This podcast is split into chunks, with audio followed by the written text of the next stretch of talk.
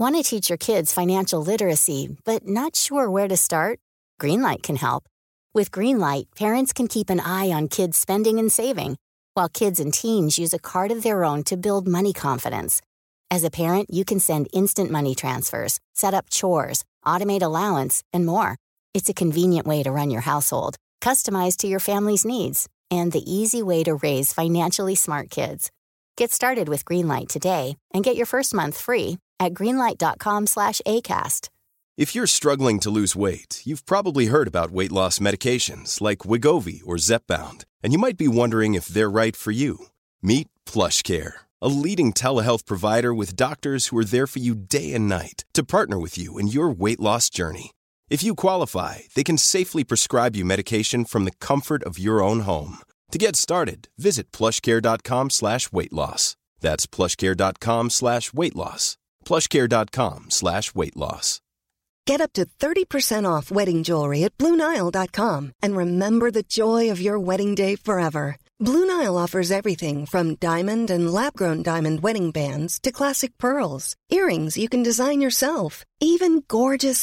pieces for your something blue whatever you choose blue nail pieces are all for salons for lasting moment bridal Right now, get up to 30% off at BlueNile.com. BlueNile.com.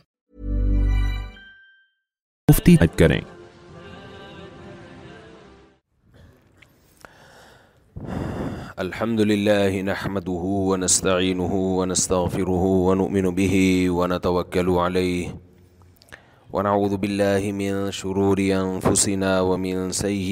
أعمالنا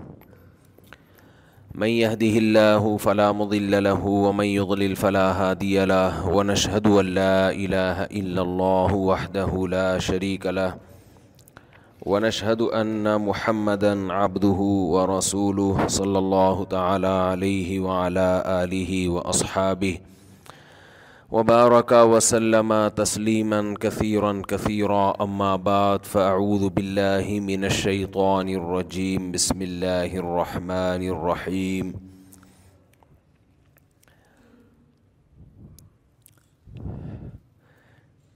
قال الله تعالى يا أيها الذين آمنوا ادخلوا في السلم كافة ولا تتبعوا خطوات الشيطان إنه لكم عدو مبين وقال النبي صلى الله عليه وسلم یہ پہلے ٹھیک تھی پہلے اس کی آواز صحیح تھی اس کو قال النبی صلی اللہ علیہ وسلم اغتنم خمسا قبل خمس شبابك قبل حرمق فراغك قبل شغلك غناك قبر قبل فقرق صحتك قبل سقمك وحياتك قبل موتك قرآن مجید کی ایک آیت تلاوت کی ہے اور نبی صلی اللہ علیہ وسلم کی ایک حدیث پڑھی ہے اللہ تعالیٰ سے دعا ہے اللہ تعالیٰ صحیح طرح سے بات کہنے کی سننے کی سمجھنے کی اور پھر عمل کی توفیق عطا فرمائے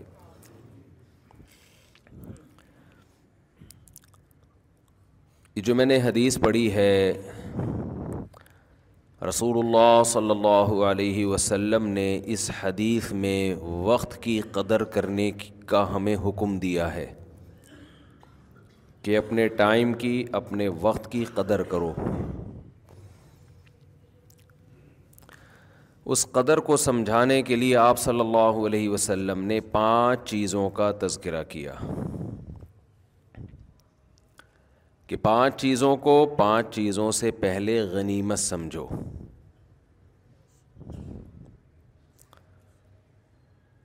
شباب کا قبل حرمک فرمایا بڑھاپے سے پہلے جوانی کو غنیمت سمجھو فراغ کا قبل شغلک جو فراغت کے ایام ہیں ان کو غنیمت سمجھو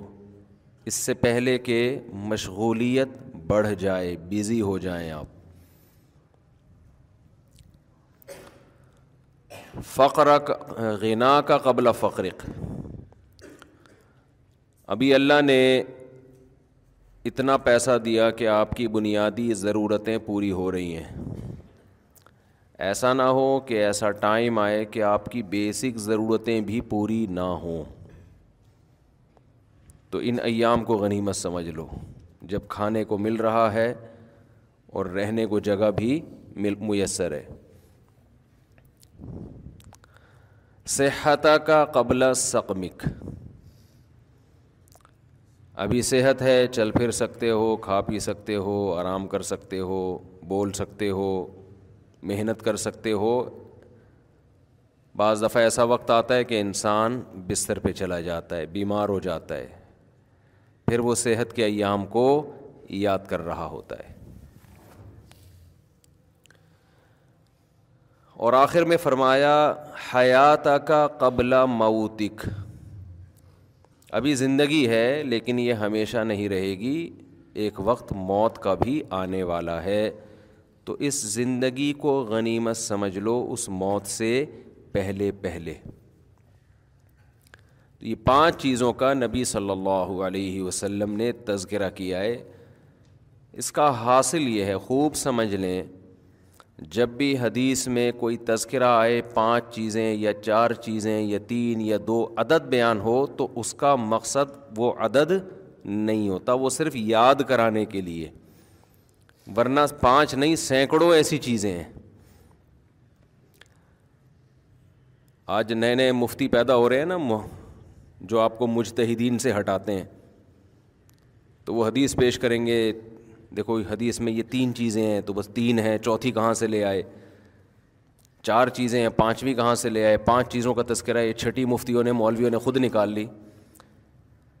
یہ وہ لوگ ہیں جن کو قرآن و سنت کے علاوہ سب کچھ آتا ہے پھر طنز کرتے ہیں مولوی ایسے بتا رہے ہیں مفتی لوگ یہ بتا رہے ہیں اس کی مثال دے کے پھر میں موضوع کی طرف آتا ہوں جیسے نبی صلی اللہ علیہ وسلم نے فرمایا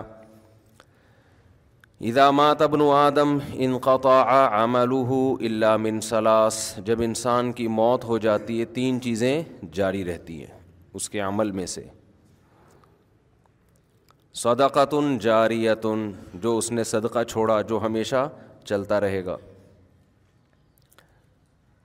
ولد صالح یدعو له نیک اولاد جو اس کے لیے دعائیں مانگتی رہے گی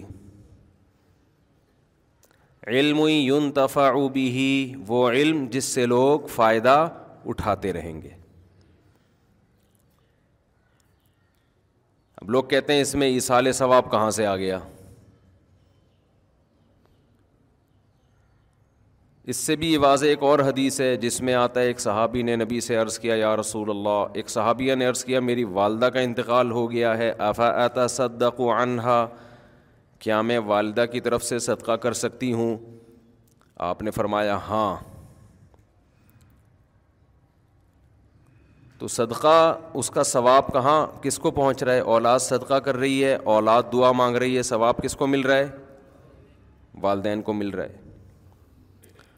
تو اسی سے فقہ نے استدلال کیا کہ صدقہ چونکہ ایک نیکی ہے تو کوئی بھی نیکی کر کے مرحوم والدین کو پہنچائی جا سکتی ہے اس کے لیے حدیث کے حوالے کی ریفرنس کی الگ سے ضرورت نہیں ہے یہی ریفرنس کیا ہے کافی ہے اب لوگ کیا کرتے ہیں مسجد میں دریاں بچھا دیں بھائی اس کا ثواب کس کو ملے گا والدین کو تو بعض لوگوں کو اشکال ہے کہ یہ دریا بچھانا کہاں سے حدیث سے ثابت ہے بھائی جب صدقہ کہہ دیا تو نیکی آ گئی نا اس میں ہر نیکی آ گئی اس کے اندر اس میں قرآن کی تلاوت کرنا بھی آ گیا اس میں کسی غریب کو کھانا کھلانا بھی آ گیا اس میں یتیم خانے میں پیسے جمع کرانا بھی آ گیا اس میں یتیم خانہ بنانا بھی آ گیا اس میں کسی مدرسے کے ساتھ تعاون کرنا بھی آ گیا اس میں دو رکت نفل نماز پڑھنا بھی آ گیا کیونکہ اگر آپ کہتے ہو کہ یہ سب کچھ نہیں ہے حدیث دکھاؤ تو حدیث میں تو کنواں کھودنے کا تذکرہ ہے پھر کنویں کے علاوہ تو کوئی ثواب پہنچے گا ہی نہیں اب یہ کتنی عجیب سی بات ہوگی کہ آپ انسانیت کی خدمت کے لیے کنواں کھدواتے ہیں اس کا ثواب ابا کو پہنچ رہا ہے سبیل بنواتے ہیں تو اس کا اللہ ثواب نہیں پہنچائے گا کیوں بات تو ایک ہی چیز ایک ہی ہے نا اور جب کوئی مفتی کہتے نہیں اگر آپ نے سبیل بنوا دی کسی سفر میں کہیں راستے میں کولر پانی کا رکھ دیا تاکہ اس کا ثواب ابا اماں کو پہنچے اگلا کہتے ہیں حدیث دکھاؤ کولر کا کہاں تذکرہ ملتا ہے حدیث میں تو یہ سینس لیس ہونے کی علامت ہوگی کہ نہیں ہوگی تو آج کے جو نئے نئے مجتہدین مارکیٹ میں یوٹیوب پہ آ رہے ہیں نا ان کا جو سوچنے کا اسٹائل ہے نا وہ بہت محدود اور فقہی بصیرت سے بالکل خالی وہ ریفرنسز پہ چل رہے ہوتے ہیں کہ دیکھو حدیث میں آتا ہے صدقہ کرنے کا ثواب پہنچتا ہے تو ریفرنس ہم نے حدیث کا دے دیا صدقے کا قرآن پڑھنے کا ثواب دکھاؤ کہاں ثابت ہے ہیں بھائی تلاوت کا ثواب ماں باپ کو ملتا ہے یہ کہاں ثابت ہے تو بھائی صدقہ نیکی ہے حدیث کا مقصد یہ ہے کہ جب کوئی شخص مر جاتا ہے تو اس کے اپنے عمل کا دروازہ بند ہو گیا بعد والا اس کے لیے کوئی عمل کرتا ہے تو وہ دروازہ اللہ کبھی بھی بند نہیں کرتے یہ اللہ کی رحمت ہے البتہ یہ جو حدیث میں تین کا عدد ہے نا یہ تین سمجھانے کے لیے تین نہیں وہ چھ بھی ہو سکتے ہیں تین ہزار بھی ہو سکتی ہیں وہ چیزیں تو اس میں خوب سمجھ لیں کہ کوئی بھی نیکی کی جائے مرحوم کے لیے اس کا ثواب میت کو ملتا ہے یہاں ایک اشکال ہے کہ پھر صحابہ کرام سے کیوں ثابت نہیں ہے قرآن پڑھ کے بخشنا بھائی صحابہ تو نیکی پہ ہم سے زیادہ حریث ہے نا صحابہ سے ثابت کیوں نہیں ہے تو صحابہ سے اس لیے ثابت نہیں ہے کہ یہ عمل اجتماعی طور پہ ناجائز ہے کیونکہ کوئی بھی نفلی کام اس میں اجتماع کے لیے الگ سے دلیل کی ضرورت ہے اگر وہ الگ سے اجتماع کے لیے ایک الگ سے دلیل نہیں ہوگی تو نفلی کام انڈیویژلی آپ کر سکتے ہیں انفرادی طور پہ آپ کر سکتے ہیں اجتماعی حیت پہ آپ نہیں کر سکتے تو صحابہ نے چونکہ اجتماعی حیت پہ نہیں کیا اس لیے ثابت نہیں ہے انفرادی کیا یا نہیں کیا تو انفرادی عمل بیان نہیں کیا جاتا اب کوئی بھی اپنے والد کے لیے کوئی تلاوت کر رہا ہے کہ اللہ اس کا ثواب اس کو پہنچ جائے تو یہ تو دل کی چیز ہے نا اس کو کوئی راوی کیسے ہائی لائٹ کرے گا کیسے اس کو نمایاں کیا جائے گا تو دل کی بات ہے تو کتنے صحابہ نے نیک اعمال کیے یہ ثابت ہے کہ انہوں نے فلاں عمل بھی کیا فلاں عمل بھی کیا فلاں عمل بھی کیا اب دل میں کیا نیت تھی اپنے والدین کو ثواب پہنچانا چاہتے تھے یا نہیں یہ نیت یہ وہ جانے اللہ جانے ایسے تھوڑی ہوتا تھا کہ یہ پنکھا ابا کے ثواب کے لیے لکھتے تھوڑی تھے لوگ دل میں نیت ہوتی تھی اس سے یہ بھی پتہ چل گیا کہ قرآن پڑھنا اپنے والدین کے اس کو ثواب پہنچانے کے لیے جائز ہے لیکن ایسال ثواب کے لیے قرآن خوانی جائز نہیں ہے سمجھتے ہیں کہ نہیں سمجھتے there are two types of قرآن خوانی قرآن خوانی جو اجتماعی سطح پہ ہوتی ہے نا پبلک آتی ہے سب قرآن پڑھتے ہیں تو کتنی قسمیں ہیں اس کی انگلی سے اشارہ بھی کر رہا ہوں دو قسمیں بلکہ ہم تین قسمیں بنا لیتے ہیں اجتماعی حیت میں قرآن جو پڑھا جاتا ہے سب لوگ اکٹھے ہو کے پڑھتے ہیں اس کی تین قسمیں ہیں ایک قسم تو یہ مرحوم کے ثواب کے لیے ہمارے ابا کا انتقال ہو گیا تمام حضرات سے گزارش ہے ہمارے گھر تشریف لائیں آج قرآن خوانی ہوگی یہ عمل بدعت ہے ناجائز ہے کیونکہ اس طرح اجتماعی حیت پہ قرآن پڑھنا بطور عبادت کے پڑھا جا رہا ہے ثواب پہنچانے کے لیے اور نفلی کام میں عبادت اجتماعی سطح پہ جب آپ کرتے ہیں اس کے لیے الگ سے قرآن و سنت میں دلیل کی ہمیں ضرورت ہے میرے بارے میں آج کل یہ بہت کہا جا رہا ہے میں تو سروے کرتا ہوں نا کہ اس کو قرآن و حدیث نہیں آتا بس کو شادیاں آتی ہیں یہ آتا ہے وہ آتا ہے لطیفے آتے ہیں ہمارے جو طلباء میں لیکچر ہوتے ہیں نا وہ اور اسٹائل کے ہوتے ہیں عوام میں لیکچر اور اسٹائل کے ہوتے ہیں عوام کے سامنے زیادہ علمی موشگافیاں جھاڑنا یہ کوئی عقلمندی کی بات نہیں ہے اختلافی مسائل کبھی ہمارے مدرسے میں آئیں بیٹھیں بیس سال ہم نے تدریس کی ہے تو تدریس عربی کتابوں کی کی ہے جس میں حدیث بھی ہے جس میں تفسیر بھی ہے جس میں عربی گرامر بھی ہے جس میں فقہ بھی ہے جس میں عربی ادب کی مشکل مشکل کتابیں بھی ہیں تو آج مسئلہ یہ ہے کہ جس کو دو چار الفاظ آ جائیں نا قرآن و حدیث کے ریفرنس کے وہ ایک چینل کھول کے ایسے بھڑکیاں مارنا شروع کر دیتا ہے جیسے اسی پہ نازل ہوا ہے باقی کسی کو کچھ بھی نہیں آتا تو خیر ہم اپنے ٹاپک کی طرف آتے ہیں تو اجتماعی حیت پہ جو قرآن پڑھا جاتا ہے چونکہ وہ ایک عبادت کے طور پر ہے تو عبادت کے لیے جب اجتماعی سطح پہ ہوگی نا قرآن پڑھنے کی دلیل تو ثابت ہے اجتماعی سطح پہ یہ ثابت نہیں ہے اس کی مثال ایسے جیسے جمعے سے پہلے آپ سنت پڑھتے ہو انفرادی اخبل طریقے سے پڑھتے ہیں نا اگر اجتماعی حیت پہ ہو کہ تمام حضرات تشریف لے آئیں آج ہم تہجد کی نماز پڑھ رہے ہیں یا آج ہم فلاں فجر کی سنتیں پڑھ رہے ہیں تمام حضرات تشریف لے آئیں تو یہ عمل کیا بن جائے گا ناجائز یہ اجتماعی حیت پہ نہیں ہوگا فرض نماز اجتماعی طور پہ پڑھی جائے گی اس میں بلایا بھی جائے گا اذان کے ذریعے نفل نماز نہیں ہوگی ایک دفعہ میں نے بیان میں یہ کہہ دیا کہ تحجد کی نماز جماعت کے ساتھ جو اتنی بڑی بڑی جماعتیں ہوتی ہیں جائز نہیں ہیں تو نیچے لوگوں کے کمنٹس آئے ہوئے تھے لو جی ایک نیا مسئلہ آ گیا تحجد بغیر پھر پوچھنے لگے اس کی دلیل کیا ہے کوئی حدیث کا ریفرنس تو دیا نہیں مفتی صاحب نے بس مسئلہ بتا دیا اتنے نیچے نیگیٹو کمنٹس کے ان لوگوں کو یہ اپنے فرقے کے گول کیپر ہیں یہ اپنے فرقے کو پھیلانے کی کوشش کر رہے ہیں دیکھو بغیر دلیل کے جس بیچارے کو یہ نہ پتا ہو جن بیچاروں کو کہ دلیل اس کے ذمے ہوتی ہے تو دعویٰ کرتا ہے دلیل کس کے ذمے ہوتی ہے جو دعویٰ کرتا ہے جو دعویٰ کرے گا نا کہ تہجد کی جماعت اتنی بڑی حیت کے ساتھ کہ پبلک کو بلا کے اکٹھے جماعت کرائی جائے وہ ایک نیا مسئلہ بیان کر رہا ہے اس سے ہم پوچھیں گے قرآن و سنت سے اس کا ثبوت دکھاؤ کہیں بھی نہیں ہے تو دلیل اس کے ذمے جو اس عمل کو جائز کہہ رہا ہے جو ناجائز کہہ رہا ہے اس کے ذمے ریفرنس پیش کرنا نہیں ہے وہ بغیر ریفرنس کے اس کی بات زیادہ مضبوط ہے نہیں آئی میرا غلط سمجھ میں کہوں وسیم بھائی نے میرے ایک لاکھ روپے چرائے ہیں اللہ نہ کرے وسیم بھائی ایسے نہیں ہے وسیم بھائی کہہ رہے ہیں میں نے کوئی نہیں لیے کورٹ میں کیس گیا میں کہہ رہا ہوں وسیم نے لیے ہیں عدالت وسیم کہہ رہے ہیں میں نے نہیں لیے عدالت مجھ سے کہتی ہے گواہ پیش کرو دلیل دو اس نے لیے میں کہتا ہوں دلیل یہ دے گا کہ اس نے نہیں لیے بولو نا کیا ہو گیا یہ کوئی عقل مندی کی بات ہوگی میں بولوں گا کہ اس نے لیے ہیں وہ کہے گا میں نے نہیں لیے عدالت کہتی ہے مجھے کہ گواہ پیش کرو کہ اس نے چوری کی ہے تمہیں کوئی کیمرہ دکھاؤ کوئی دلیل دو میں کہوں یہ دعویٰ کر رہا ہے کہ اس نے نہیں لیے یہ دلیل پیش کرے گا یہ یہ عدالت کہے گی بھائی پہلے اپنی کھوپڑی کا علاج کراؤ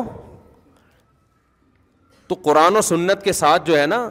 جو آج کل نئے نئے اسکالر آ رہے ہیں انہوں نے اسی طرح تختہ مشق بنایا ہوا قرآن و سنت کو انتہائی فضول بات ہے کہ قضائے عمری پہ دلیل مانگیں کہ نمازیں جب دس سال کی اکٹھی ہو جائیں تو دلیل دو کہ یہ پڑھنا ضروری ہے یہ ایسا ہی حماقت ہے کہ جیسے میں کہوں وسیم نے مجھ سے ایک لاکھ روپئے لیے وہ کہہ رہے نہیں لیے میں کہہ رہا دلیل لے کے نہیں لیے نماز ذمے سے ساقت نہیں ہوتی جب تک قزا نہیں پڑھو گے آپ اور توبہ بھی اور قزا بھی تو دلیل اس کے ذمے جو کہے کہ دس سال جب اکٹھی ہو جائیں تو بغیر توبہ بغیر قزا کے معاف ہو جاتی ہیں وہ دعویٰ کر رہا ہے وہ نماز آپ کے ذمے سے ساقت کر رہا ہے جو اللہ نے فرض کی ہے اس ساقت کرنے کی کیا دلیل ہے آپ کوئی ایک ضعیف حدیث بھی پیش کر دو سمجھ میں نہیں آ رہی میرا خیال ہے بات اتنی اتنا اسلام کا بھاری بھرکم حکم جس سے بڑا اسلام میں کوئی حکم ہی نہیں ہے دس دس بیس بیس سال ہو گئے پیتے رہے نمازی گول کر دی اب جب توبہ کی توفیق ملی ہے تو اللہ ہی احق حدیث میں آتے اللہ کا قرضہ اس بات کے زیادہ لائق ہے کہ وہ ادا کیا جائے ہم نے تو حدیث بھی پیش کر دی ان کے پاس تو حدیث بھی نہیں ہے اگر ہم حدیث نہ بھی پیش کرتے یہ والی پھر بھی یہ عقل کی بات ہے لاجک کی بات ہے کہ جب انسانوں کا قرضہ دینا ضروری ہے تو اللہ کا قرضہ بھی ضروری ہے وہ ساق اور نماز جیسا قرضہ وہ تو کبھی بھی ساکت نہیں ہوتا نبی صلی اللہ علیہ وسلم سے میدان جنگ میں نماز قضا ہوئی کیونکہ اس وقت میدان جنگ میں نماز کیسے پڑھی جائے گی یہ طریقہ نازل نہیں ہوا تھا آپ نے پہلے اس کو قضا کو قضا پڑھی ہے آپ نے اس کے بعد بقیہ نمازیں پڑھی ہیں آپ نے تو مدعی کون ہے جو یہ کہے کہ اتنی ساری نمازیں جب ذمے میں رہ جائیں گی تو وہ قضا پڑھے بغیر ہی معاف ہو جائیں گی یہ شخص دعویٰ کر رہا ہے اس سے ہم کہتے ہیں کہ اندھی تقلید مت کرو اپنے باپ داداؤں کی آپ قرآن و سنت سے اس کا حوالہ پیش کرو سمجھ میں آ رہی ہے بات چاروں ائمہ کا تمام فقہ کا اتفاق ہے کہ جب نماز ذمے میں جب قضا کر دی آپ نے تو توبہ اس بات کی کرنی پڑے گی کہ وقت پہ کیوں نہیں پڑی لوگ کہتے ہیں نا توبہ سے تو گنا معاف ہو جاتا ہے تو گنا معاف ہو جائے گا لیکن وہ جو آپ کے ذمے نماز واجب ہوئی ہے وہ معاف قضا کے بغیر نہیں ہوگی سمجھتے ہو کہ نہیں سمجھتے لیکن وہ آپ دیکھو کتنا قضاء عمری پہ تماشا بنایا آج کل نئے نئے اسکالرز نے کہ قضائے عمری بس اللہ غفور الرحیم ہے اللہ اللہ پہ تم ایک چیز ڈال رہے ہو بغیر دلیل کے اللہ غفور الرحیم ہے اتنا یہ کافی نہیں ہے کہ دس سال کی نمازیں وہ جو آپ نے ٹائم پہ نہیں پڑھی وہ معاف کرنے کے لیے تیار ہے یہ مطلب ہے غفور الرحیم کا یہ مطلب نہیں ہے کہ جو اس کا حق ہے وہ بھی آپ پی جاؤ گے وہ تو آپ کو دینا پڑے گا زکاتیں بھی ذمے سے ساخت نہیں ہوتی بیس سال زکات نہیں دی تو بیس سال کی زکاتیں بولو دینی پڑیں گی رمضان کے روزے چھوڑ دیے ادا کرنے پڑیں گے حائضہ عورت سے اللہ نے نماز کو ساقت کر دیا اس پر فرضی نہیں ہوتی لہذا اس کو پڑھنے کا حکم نہیں ہے اس کا تقاضا یہ تھا کہ روزہ بھی اللہ نے اس سے ساقت کیا نا ہونا یہ چاہیے تھا روزہ بھی معاف کر دیا جاتا لیکن اللہ نے روزہ معاف نہیں کیا تو یہ بتانے کے لیے کہ فرض میں اصل تو یہی ہے کہ قضا کیا جائے گا چاہے اللہ کے کہنے سے ہی قضا کیا ہو نماز میں اللہ نے اس کو چھوٹ دی ہے لیکن وہ چھوٹ بھی اس لیے کہ وہ اللہ کے آرڈر پہ چھوڑ رہی ہے آپ نے جو دس سال نمازیں پی ہیں وہ اللہ کے کہنے پہ نہیں چھوڑی ہیں بعض لوگ یہ دلیل دیتے ہیں کہ ما جا علیہ فی دین امن حرج اللہ نے دین میں تنگی نہیں رکھی ہے تو دس بیس تیس سال کی نمازیں قضا لگانا یہ تو حرج ہے دین میں واقعی حرج ہے تیس سال کی نمازوں کا کسی کو حکم دینا پڑھے لیکن یہ حرج اس وقت ہے جب تیس سال کی نمازیں آپ اس سے ایک دن میں پڑھوائیں جب آپ تیس سال کی نمازوں کے لیے تیس سال کا ٹائم دے رہے ہیں اس کو یا دس سال کا ٹائم دے رہے ہیں پھر تھوڑی حرج ہے تو یہ نئے نئے اسکالرس کو سننا چھوڑ دو خدا کے واسطے یہ تمہیں جہنم کی آگ کی طرف لے کے جائیں گے یہ ریفرنسز ہیں ان کے پاس قرآن حدیث قرآن حدیث آتا واتا ان کو کچھ بھی نہیں ہے میں جو اتنا چیختا ہوں نا مشتحدین کو فالو کرو ابو حنیفہ مالک شافی احمد بن حمبل یہ اس لیے کہ تم ان لوگوں سے بچو اپنے فرقے کے گول کیپر کے طور پہ نہیں فوراً جب ہم کوئی بات کرتے ہیں نا تو فوراً یہ کہ یہ تو اپنے فرقے کے کیا ہیں گول کیپر ہیں یہ بات غیر مسلم بھی کرتا ہے جب آپ اسلام کے برحق ہونے کی بات کرتے ہو کہتے ہیں یہ تو چونکہ مسلم ہے لہٰذا اس نے کس کو سپورٹ کرنا ہے اسلام کو بھائی ہم مسلم ہونے کی وجہ سے اسلام کو سپورٹ نہیں کر رہے اسلام کے مدلل ہونے کی وجہ سے مسلم ہیں اسلام کے علاوہ ہمیں کوئی سمجھ میں ہی نہیں آتا تو ہم جو چاروں ائمہ کے قائل ہیں نا کہ ان چاروں فقہ میں سے کسی ایک کو فالو کرو اس لیے نہیں کہ ہم ان میں سے ایک کو فالو کرتے ہیں بلکہ اس لیے کہ ہم فالو اس لیے کرتے ہیں کہ ان کا ان کا فقہ مدلل ہے اس میں قرآن و حدیث کو صحیح طرح سے سمجھا گیا ہے اور اس میں امت اختلاف اور انتشار سے بچے گی اس کے علاوہ جتنے پیکج امت کو جوڑنے کے لیے دیے جا رہے ہیں وہ امت کو جوڑنے کے بجائے توڑ رہے ہیں سمجھ میں آ رہی ہے بات کہ نہیں آ رہی وہ پیکج بڑے جاندار شاندار اور پرکشش لیکن ان پیکجز پہ جب آپ عمل کریں گے نا تو اس میں ٹوٹ ٹوٹنے کا عمل بڑھتا چلا جائے گا ہر اسکالر ایک نیا فرقہ ہے اور دعویٰ یہ کرتا ہے کہ میں قرآن و حدیث کے علاوہ کسی چیز کو نہیں مانتا لیکن چار اسکالر ہوں گے تو چاروں کی الگ الگ رائے پانچواں ہوگا تو اس کی الگ رائے چھٹا ہوگا تو اس کی الگ رائے چند چیزوں میں متفق ہوتے ہیں باقی ہر چیز میں الگ ہیں تو یہ امت کا ویسے ہی بیڑا غرق ہونے والا ہے جس طرح سے ابھی چل رہا ہے نا حساب کتاب اور ان جدید جتنے اسکالرز ہیں نا ان میں ایک چیز کامن ہے قضاء عمری کا سب کیا کرتے ہیں انکار قدیم جتنے اسکالرز ہیں مذہب کے ان میں ایک چیز قدر مشترک ہے قضاء عمری کا کوئی بھی انکار نہیں کرتا قضائے عمری سمجھتے ہیں کہ نہیں سمجھتے تو کہاں ہم ابھی آتے ہیں اس دوبارہ سے اصل ٹاپک کی طرف آؤں گا میں تو وہ میں کہہ رہا تھا کہ اجتماعی حیت پہ قرآن خوانی کیا ہے میرے بھائی بولو نا جائز نہیں ہے اس کیوں جائز نہیں ہے جب اجتماعی سطح پہ کوئی عمل کرتے ہیں جیسے تحجد ہے تحجد میں نبی صلی اللہ علیہ وسلم نے لوگوں کو جمع کر کے کبھی نہیں بلایا کوئی ایسی روایت نہیں ہے ہمیشہ آپ نے تحجد پڑھی ایک دو تین چار صاحب آپ کے ساتھ شامل ہو گئے یہ جائز ہے ہم بھی اس کو جائز کہتے ہیں امام ابو حنیفہ کو چونکہ قرآن و سنت بہت اچھی طرح سے آتا تھا لہٰذا اس عمل کو امام حنیفہ جائز کہتے ہیں بھائی اتفاقی طور پر کوئی تحجد کے لیے کھڑا ہوا ہے دو چار آدمی اس کے پیچھے آ جائیں اعلان کر کے کہ فلاں اتنے بج کے اتنے منٹ پہ ہمارے یہاں تحجد کی نماز ہوگی تمام حضرات تشریف لے آئیں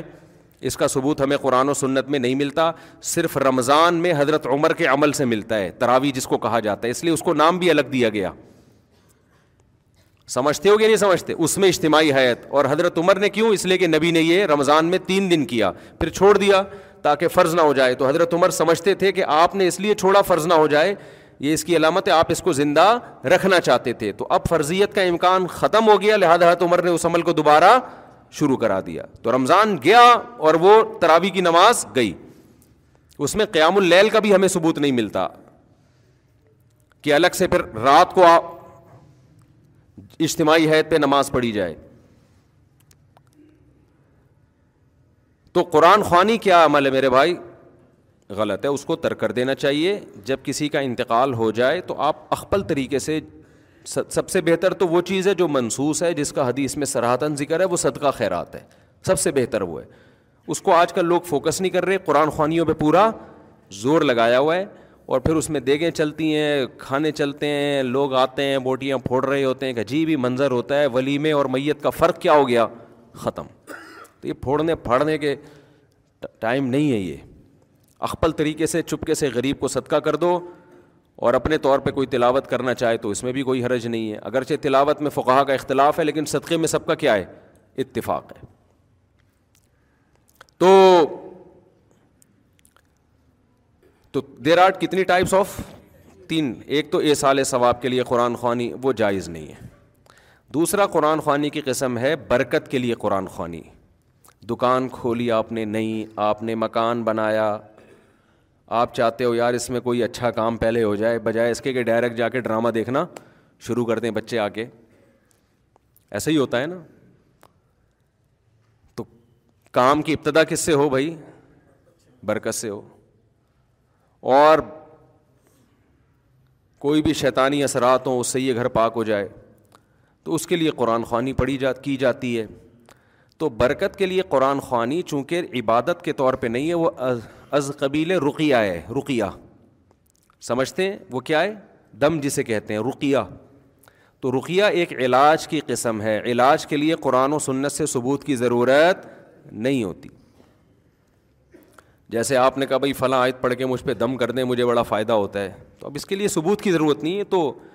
جیسے ایک صحابی رسول نے کسی پہ جن تھا تو سور فاتحہ پڑھ کے دم کر دیا تو ان کو تو نہیں پتہ تھا کہ اس سے فائدہ ہوگا نہ نبی سے انہوں نے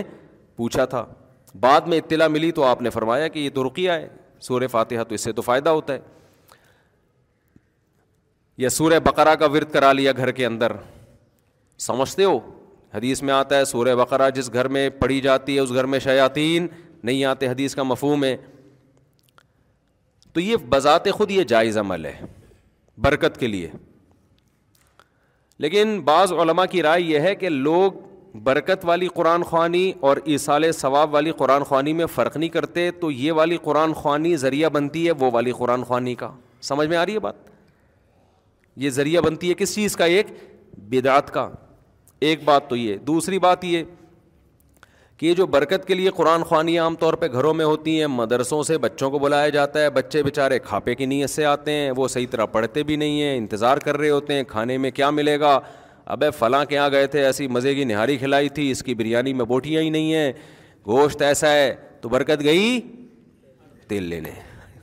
ایک قسم کا قرآن کے ساتھ کھاپے کا ذریعہ ہے یہ ایک قسم کا بچوں کی عادتیں بھی خراب ہوتی ہیں اس سے مفت کی عادت پڑتی ہے بچوں کو محتم کے اپنے مزے ہوتے ہیں کہ فری پھوکڑ میں آج ایک ٹائم کا کھانا کیا ہو گیا ہمارا بچ گیا اور پھر دینی مدارس کے جو طلباء ہیں ان کا وقت انتہائی قیمتی ہے اگر وہ واقعی طالب علم ہے اس کو چاہیے اپنے وقت کو کیا سمجھے قیمتی ادھر سے دعوت آ رہی ہے ادھر قرآن خوانی میں جا رہا ہے ادھر سے دعوت آ رہی ہے ادھر یہ دینی مدرسوں کے طلباء کے وقار کے خلاف ہے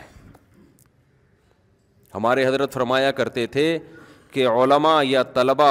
ان کی مثال ایسے ہے جیسے بوتل پانی سے بھر لی فل ایک بلبلا بھی نہیں ہے اس میں اب آپ اس میں اگر پانی کا ایک قطرہ بھی ڈالیں گے نا تو پرانا ایک قطرہ نکالنا پڑے گا پھر نیا قطرہ ایڈجسٹ ہوگا اس میں تو فرماتے تھے علماء کا چوبیس گھنٹے طلباء اور علماء یہ اللہ کے وارث ہیں ان کے اوقات اتنے قیمتی ہیں کہ ان کا جو اسکیجول صبح سے لے کے رات اور رات سے لے کے صبح تک ایسا ہونا چاہیے کہ اس میں کوئی نئی چیز آ ہی نہ سکے اس میں اگر کوئی نئی چیز آئے تو پرانا کوئی کام ڈسٹرب ہو اس میں کوئی پرانے کام کو آگے پیچھے کرنا پڑے تو اب یہ دیکھا جائے گا کہ پرانا زیادہ امپورٹنٹ ہے یا نیا زیادہ امپورٹنٹ ہے اگر نیا کام ایسا آ گیا ہے کہ پرانے کام کا نقصان کرنا پڑ رہا ہے پھر تو نیا کام اس میں ڈالیں اپنے اسکیجول میں اور پرانے کو کیا کر دیں ایک دن کے لیے ناغا کر دیں اور اگر نیا والا پرانے والے سے زیادہ امپورٹینٹ نہیں ہے تو نئے والے کو کیا کر دیں کینسل ہٹا دیں اس کو سمجھ بھی نہیں آ رہی بات اب آپ کہیں گے چوبیس گھنٹے کا ایسا اسکویجل یہ تو آدمی ڈپریشن کا مریض بن جائے گا بھائی صبح سے لے کے رات رات سے لے کے صبح تک تو ڈپریشن کا مریض نہیں بنے گا ڈپریشن ختم کرنے والی چیزیں بھی اس میں کیا ہوں گی اسی میں شامل ہوں گی نا اس میں ایکسرسائز بھی شامل ہے بچوں کے ساتھ گپ شپ بھی شامل ہے گھر والوں کو ٹائم دینا بھی شامل ہے کھاپے بھی شامل ہیں کسی دن جاوید نہاری بھی شامل ہے اس میں کبھی چلے گئے تو وہ کون سی نہاری تھی جو اس دن کھائی تھی وہ والی نہیں نہ وہ مزے کی نہیں تھی مجھے یوٹیوب پہ ویڈیو بھی آئی ہے میری آج کل کسی نے چپکے سے کیمرے سے بنا کے ڈال دی زاہد نہاری نا تارک روڈ پہ وہ بھی شامل ہے مزہ نہ آئے پیسے واپس تو یہ بھی آپ کے اس کیجول کا حصہ بولو نا ہونا چاہیے تو اس یہ سب چیزیں اس میں داخل ہے اب کوئی نئی چیز اگر آ رہی ہے تو یہ پرانا شیڈول آپ کا کیا ہوگا متاثر ہوگا اگر نہیں ہو رہا اس کا مطلب آپ فارغ آدمی ہو کسی کام کے آپ فالتو ہو بلا وجہ پیدا ہوئے آپ بلا وجہ پیدا اسے کہتے کان سے پکڑ کے جو جہاں چاہے لے جائے آ جا یار کھاپے پہ چلے آ رہا ہوں ٹھیک ہے نا روزانہ کھاپا روزانہ کھاپا ابھی آ جاؤ ادھر بیٹھتے ہیں بیٹھ گیا ابھی چل ادھر گٹر کا ڈھکن گورنمنٹ نے لگا دیا وہ ہمارے گٹر کراچی میں ڈھکن نہیں ہوتے نا تو ادھر ہمارے یہاں لگ گیا آ جا بیٹھتے ہیں وہاں چل بھائی بیٹھتے ہیں پوری پوری رات بیٹھے ہوئے ہیں اس کا مطلب یہ غلط پیدا ہو گیا ہے اس کو بالکل پیدا ہونے کی کسی کام کا نہیں بعض دفعہ یہ ہوتا ہے کسی دوست کا فون آیا چل کھاپے پہ چلتے ہیں آپ نے کہا چلو چلتے ہیں تو اب یہ بدگمان نہ ہو کہ یہ بندہ فارغ ہے ہو سکتا ہے اس کا اسکیجول کل کا کھا پاؤ اس کی ڈائری میں کل کھاپے کا تذکرہ ہو لیکن اس نے کہا آج بندے کا فون آیا دوستی ہے اس سے گپ شپ ہے تو وہ کل والا کہاں لے جاتے ہیں آج کر لے تو میرے ساتھ ایسا ہوتا ہے بعض دفعہ کسی قریبی دوست کا فون آیا مفتی صاحب کھاپے پہ چلے ہم کہ چلو بھائی وہ ہوتا یہ کہ وہ جمعرات کو کہیں ڈائری میں کھاپا ڈالا ہوا ہوتا ہے تو اس کو ہم اس دوست کی وجہ سے دو دن پہلے لے آتے ہیں پھر وہ دو دن والا اسکپ کر دیتے ہیں جو آج والا کام ہے وہ اس دن ڈال دیتے ہیں سمجھتے ہیں کہ نہیں سمجھتے ایک ڈائری بنایا کریں ایسے پورا ہفتہ اس میں آپ کے سامنے ہو وہ پیج پورا ہفتہ اس میں آپ کے یہ ابھی میں بتاتا ہوں یہ حدیث کی تشریح میں بتاتا ہوں میں تو کیونکہ یہ حدیث کی میں نے تشریح شروع کر دی وہ پھر ترتیب سے چلے گی تو زیادہ فائدہ ہوگا ابھی میں وہ قرآن خانی کا وہ جلی سے مکمل کر کے پھر وہ حدیث پڑھی ہے نا اس میں یہ آئے گا تذکرہ ان شاء اللہ صلی الحبیب تو خیر آپ نے دوسری قسم ہے قرآن خوانی کی رقیہ جس کو برکت کی قرآن خوانی کہتے ہیں تو فی نفسی ہی یعنی بذات خود یہ جائز عمل ہے لیکن بعض علماء اس کے خلاف ہیں کہ بھائی گھر والے بیٹھ کے کر لیں جیسے سورہ بقرہ پڑھنی ہے سب اکٹھے گھر والے کر لیں یہ باہر سے ادھر ادھر سے پبلک کو بلانا اور یہ سب چیزیں اس کے فسادات زیادہ ہیں اس میں وہ برکت رہتی بھی نہیں ہے کھاپے کا تذکرہ زیادہ ہوتا ہے اور جو رقیہ کا جو مقصد تھا وہ مقصد پوری طرح حاصل نہیں ہوتا بہرحال اگر کوئی کرتا بھی ہے تو اس پہ اتنا سخت انکار نہیں کیا جائے گا کوئی برکت کے لیے قرآن پڑھوا لیتا ہے بے شک بچوں سے ہی پڑھوا لیتا ہے تو فی نفسی یہ جائز عمل ہے تیسری قرآن خوانی وہ ہے جو اتفاق سے لوگ جمع ہوتے ہوں کسی ترتیب کی وجہ سے اس کی مثال ایسے ہے جیسے ہم فجر سے پہلے دو سنتیں پڑھتے ہیں نا تو اب سب لوگ آ کے پڑھ رہے ہوں لوگوں نے جمع نہیں کیا لیکن چونکہ ٹائم ہے سنتوں کا تو سب پڑھ رہے ہوتے ہیں تو دیکھنے میں ایسا لگتا ہے سب اجتماعی سطح پہ پڑھ رہے ہیں حالانکہ وہ ایک اتفاقی ان کا آپس میں ربط ہو گیا ہے تو ایسے ہی دینی مدرسوں میں یہ ہوتا ہے کہ بچوں کو تلاوت کا ٹائم دیا جاتا ہے تو اس کا ٹائم بتایا جاتا ہے بھائی صبح ناشتہ ہے اتنے بجے پھر پڑھائی ہے پھر یہ ہے پھر یوں ہے پھر رات عشاء ہے پھر عشاء کے بعد سب نے کیا کرنا ہے قرآن کی تلاوت کرنی ہے تو یہ ایک نظم کے تحت ہے اس کو وہ قرآن خوانی وہ والی قرآن خوانی نہیں کہیں گے جو بدت ہے یہ تو ایک نظم کے طور پر بعض فوجی اداروں میں ہمیں دیکھنے کو ملا رینجرز کے ایک بڑے آفیسر تھے انہوں نے بتایا کہ ہمارے ہاں فجر کی نماز کے بعد پابندی ہے تمام جتنے بھی فوجی ہیں نا جو رینجرز کے ملازمین ہیں وہ سب قرآن کی تلاوت کریں گے تو ایک ٹائم دیا ہوا ہے نا تو یہ مینجمنٹ کے لیے ایک ٹائم دیا ہوا ہے اس کو مینج کرنے کے لیے یہ بھی جائز ہے اس میں بھی کوئی حرج نہیں ہے یہ ایک ایک ترتیب پہ لانے کے لیے سب کو کیونکہ پھر ان کا باقی ٹائم نہیں ملے گا نا ان کو تلاوت کا سارا دن تو گھر میں بھی آپ کر سکتے ہیں بچوں کے لیے ایک ٹائم بنا دیں بھائی صبح اتنے بجے ایک سے لے کر اتنے بجے تک سب بچے انسان کے بچے بن کے بیٹھ جائیں گے سارا دن تو موبائل لگا رہتا ہے اب یہ اتنے بج کے اتنے منٹ پر سب بچے کون سے بچے بنیں گے انسان کے بچے لہٰذا قرآن سب کے ہاتھ میں ہوگا دعائیں کی کتاب ہوگی ذکر اسکار ہوگا اسی طرح یہ بھی ہے کہ اجتماعی حیت پہ ذکر اللہ بھی جائز نہیں ہے خوب سمجھ لیں جیسے اعلان ہوتا ہے مسجد سے ہمارے ہاں ذکر کی محفل لگ رہی ہے تمام حضرات تشریف لے آئیں پھر سارے آ جاتے ہیں پھر ذکر کرایا جاتا ہے یہ بدعت عمل ہے جائز نہیں ہے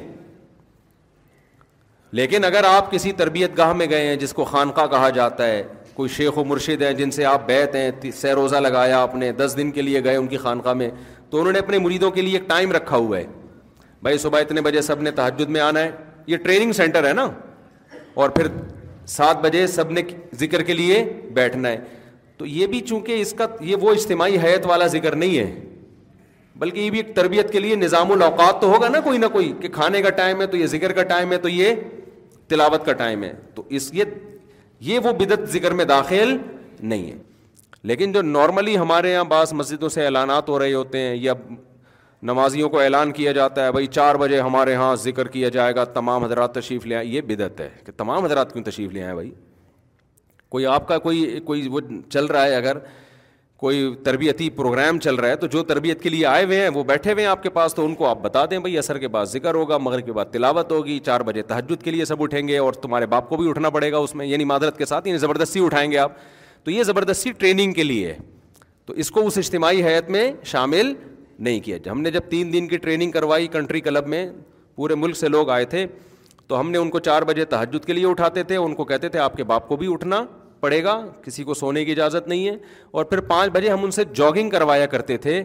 اور جاگنگ میں بھی ہم نے ان سے کہہ دیا تھا کہ آپ کے باپ کو بھی جاگنگ بولو کرنی پڑے گی کیونکہ جو دیندار لوگ ہیں نا یہ جاگنگ نہ کرنے کی وجہ سے بھی آڑے ترچھے دیندار کیا سب برابر ہیں اس میں دیندار تو پھر بھی تھوڑا بہت نماز کے لیے چل کے آ جاتے ہیں میں دیندار کا تذکرہ اس لیے کیا کہ ہم تو دینداروں کو فوکس کر رہے تھے نا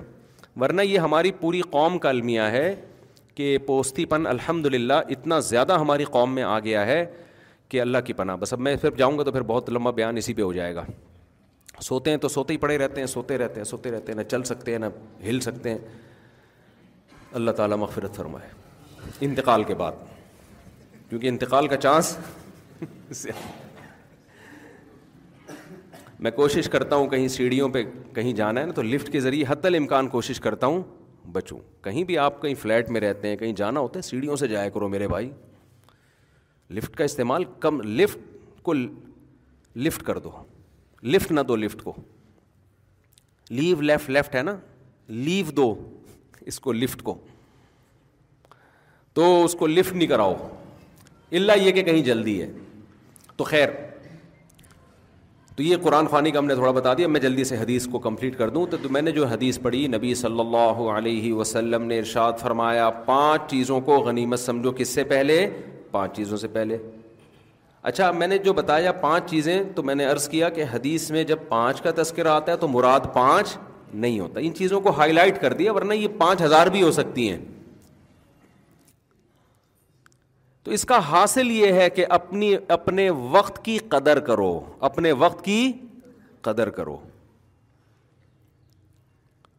فراغ کا قبل شغلق مشغول ہونے سے پہلے جو فراغت کے ایام ہے نا کسی کوئی بڑی مشغولیت آ گئی پھر آپ کفے افسوس ملتے رہو گے یار اس وقت تو میں ویلا ہی بیٹھا ہوا تھا یہ اس وقت کتنا ٹائم تھا میرے پاس میں صبح پھر بارہ بجے سو کے اٹھتا تھا پھر میں سارا دن آوارہ گردی کرتا تھا کاش وہ فراغت کے ایام آ جائیں کاش تو سوچتا رہے گا لیکن گیا ہوا وقت واپس نہیں آئے گا اچھا ان اصولوں پہ گورا بھی عمل کرتا ہے خوب سمجھ لیں کہ بھائی فراغت کو غنیمت سمجھو مشغولیت سے پہلے یہ بات گورے بھی کرتے ہیں ان کے موٹیویشنل اسپیکر بھی یہ بات کرتے ہیں کسی اور اسٹائل سے کر لیں گے لیکن سب پوری دنیا کا اس پر اتفاق ہے کہ اپنے ٹائم کی کیا کرو قدر کرو یہ تو پوری دنیا مانتی ہے نا حدیث کے الفاظ دوبارہ دوہرا دیتا ہوں نئے نئے لوگ آئے ہیں آپ نے فرمایا صحت کو غنیمت سمجھو بیماری سے پہلے فراغت کو غنیمت سمجھو مشغولیت سے پہلے پیسے کو غنیمت سمجھو غربت سے پہلے اور جوانی کو غنیمت سمجھو بڑھاپے سے پہلے زندگی کو غنیمت سمجھو موت سے پہلے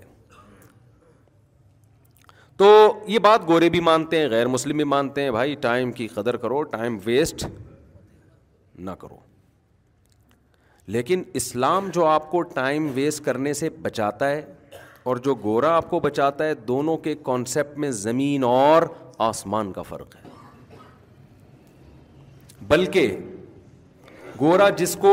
ٹائم بچانا کہہ رہا ہے اسلام عین ممکن ہے اس کو ٹائم گنوانا سے تعبیر کرے کہ ٹائم ضائع ہو رہا ہے اس سے بہتر تھا ویلا ہی بیٹھا رہتا ویلا سمجھ ویلا کا لفظ مجھے پنجابی سے ملا بڑا ٹائٹ لفظ ہے کچھ الفاظ پنجابی کے ایسے ہیں وہ اردو میں مزہ ہی نہیں آئے گا اردو میں کہتے ہیں فارغ بیٹھا ہوا ایسا لگتا ہے بہت مشغول ہے یعنی بہت ہی فارغ کا لفظ تو بڑا ایک مہذب سے لفظ ہے ویلا بڑا ویلا ہی ویلا ہی ہے آج کل وہ تو ویلے میں جو مزہ ہے وہ جیسے اخپل جو پشتوں کا لفظ ہے نا اخپل وہ مزہ اپنے میں نہیں ہے اخپل طریقے سے دین پہ چلتے ہیں تو ٹائم بچانے کا مطلب یونیورسٹیوں میں بھی بتایا جاتا ہے نوجوانوں کو اپنا ٹائم بیٹا ویسٹ مت کرو ٹائم ضائع مت کرو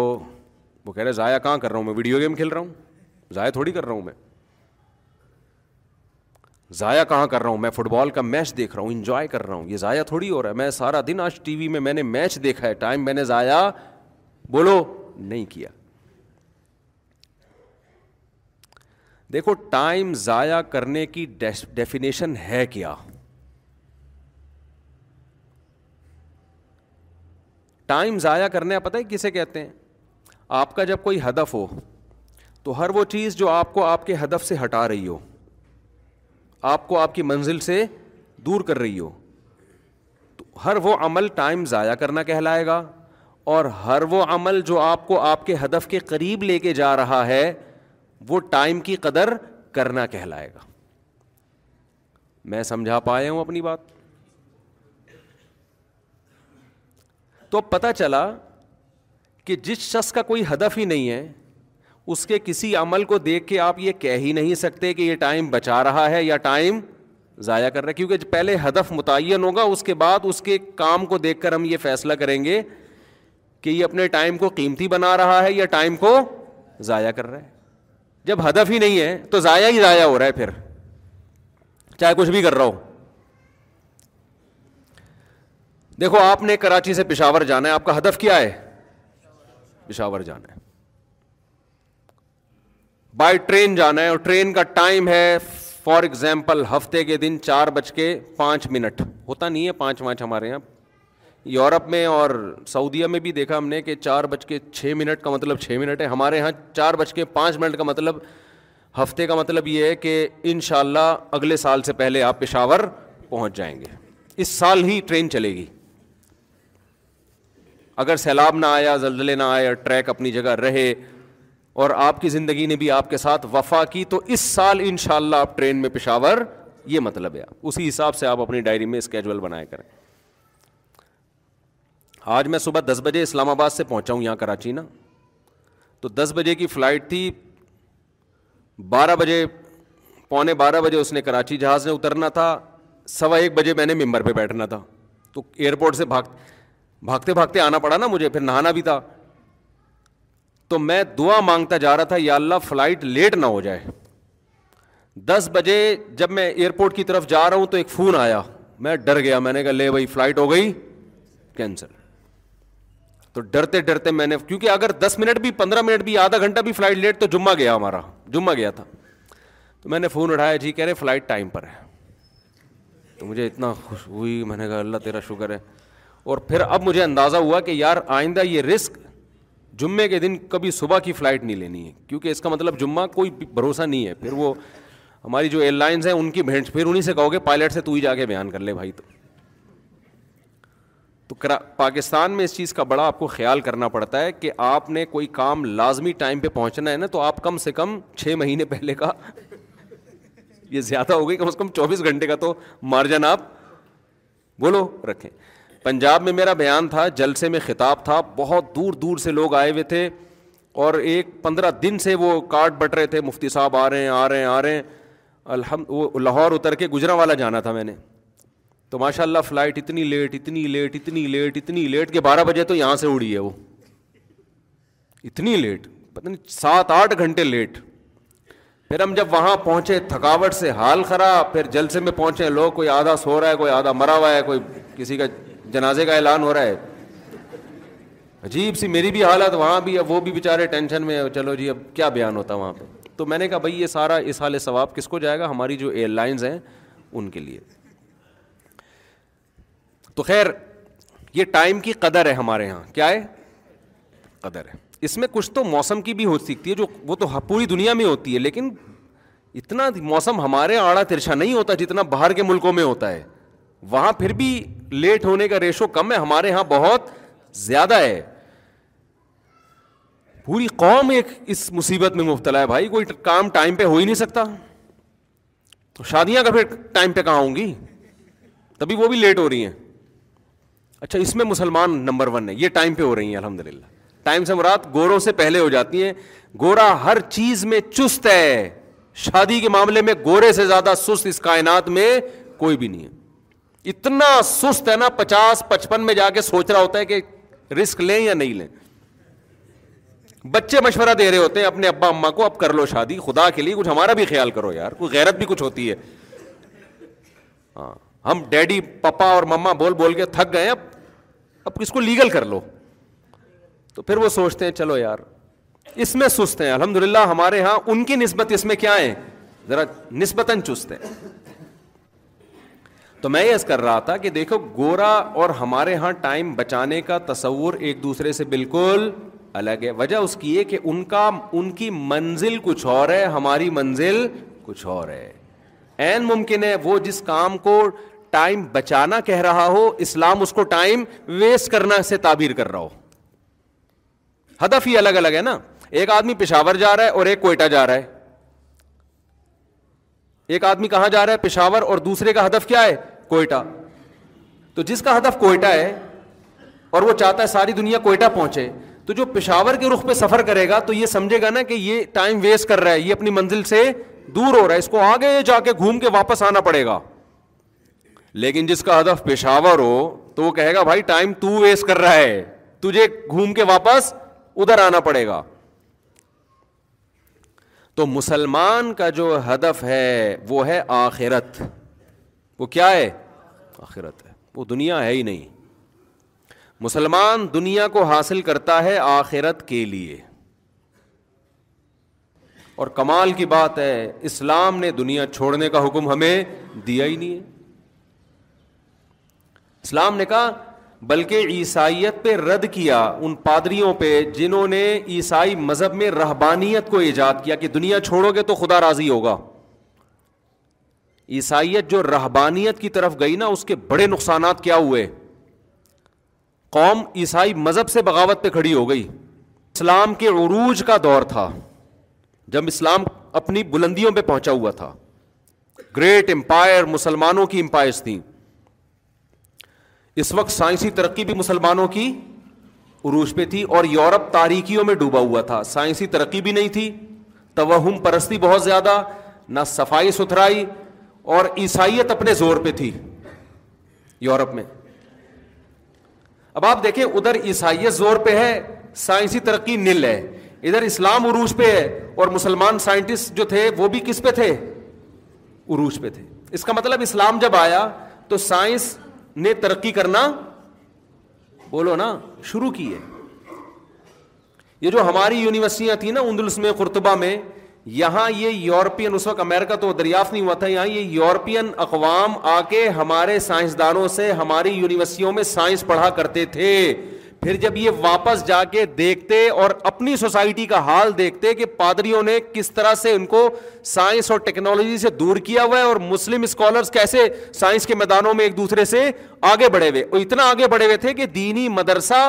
اور سائنسی یونیورسٹی یہ دو الگ الگ چیزوں کے نام نہیں تھے ایک مدرسے میں دین بھی بھی سکھایا جا رہا ہے ہے وہیں وہیں سائنٹسٹ پیدا ہو رہے ہیں نہیں یہی بات میرا خیال تو یہ جو مذہب سے بغاوت شروع ہوئی ہے نا یورپ میں یہ اصل میں مسلمانوں کو دیکھ کے شروع ہوئی ہے اس کا بہت بڑا ذریعہ مسلم ہے کہ وہ وہ واقع دیکھتے تھے کہ یہ کہاں سے کہاں پہنچ گئے اور ہمارے والے جو ہے جب وہ اس نے ایک گیلیلیو تھا نا اس نے جو دعویٰ کیا تھا زمین گول گیلیلیو تھا کون تھا وہ ایک سائنٹسٹ تھا نا مشہور جس نے دعویٰ کیا زمین کیا ہے گول ہے تو اس پہ پادریوں نے کیس کر دیا کہ تورات میں تو انجیل میں تو لکھا ہے زمین چپٹی ہے حالانکہ نہیں لکھا ہوا انجیل میں جو توہم پرستی جو بھی آئی انہوں نے مذہب کے کھاتے میں ڈال دی مسلمان سائنسدانوں نے جب بھی کوئی دعویٰ کیا ان کے مقابلے میں کبھی بھی مذہبی اسکالر کھڑے نہیں ہوئے کیونکہ قرآن نے کوئی ایسا دعویٰ ہی نہیں کیا جو سائنس کے اگینسٹ ہو کوئی اگینسٹ ہو سائنس کے تو اسلام میں سائنس نے ترقی کیوں کی ہے اس لیے کہ اسلام نے کھوپڑی استعمال کرنے کا حکم دیا اور یہ میں اپنی طرف سے نہیں کہہ رہا یہ گوروں کی لکھی ہوئی باتیں آپ کو کے سامنے میں پہنچا رہا ہوں کہ گوروں نے یہ اعتراف کیا ہے کہ اسلام کے دنیا میں آنے کے بعد جو سائنسی ترقی شروع ہوئی ہے مسلم سائنٹسٹ پیدا ہوئے اس کی وجہ یہ ہے کہ قرآن کے دنیا میں آنے سے پہلے توہم پرستی تھی لوگ دیوتاؤں مالاؤں اور مذہبی اسکالرس نے جو بول دیا پتھر پہ لکیر جو ان کی فیلڈ نہیں ہے اس میں بھی وہ ٹانگ اڑا رہے ہوتے تھے تو اسلام جب آیا تو اس نے عقل استعمال کرنے کا حکم دیا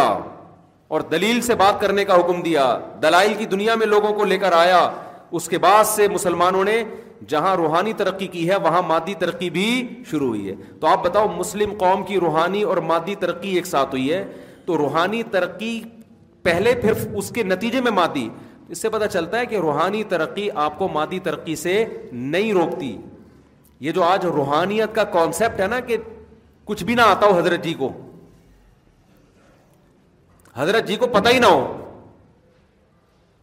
تو یہ اسلام کا پیش کردہ تصور نہیں ہے ہمارے نبی صلی اللہ علیہ وسلم نے مادی اسباب بھرپور طریقے سے استعمال کیا آپ کو پتا ہے جب مدینہ آپ صلی اللہ علیہ وسلم ہجرت کر کے آئے تو تجارت بھی یہودیوں کے ہاتھ میں اسلحہ کی فیکٹریاں بھی کس کے ہاتھ میں تھیں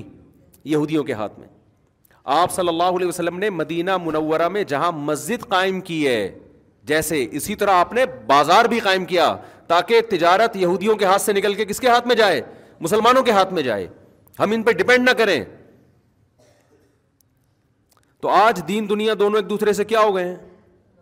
بولو نا الگ تو میں جو بار بار کہہ رہا ہوں نا ہدف آخرت بنانا ہے تو ایسا نہ ہو کہ آپ یہ سمجھیں کہ ہم نے اب پڑھائی چھوڑ دینی ہے ہم نے اب صحت بنانے کی فکر چھوڑ دینی ہے ہمیں دنیا کا پتہ ہی نہ ہو یہ ہرگز مطلب بولو نہیں ہے یہ تو رہبانیت ہے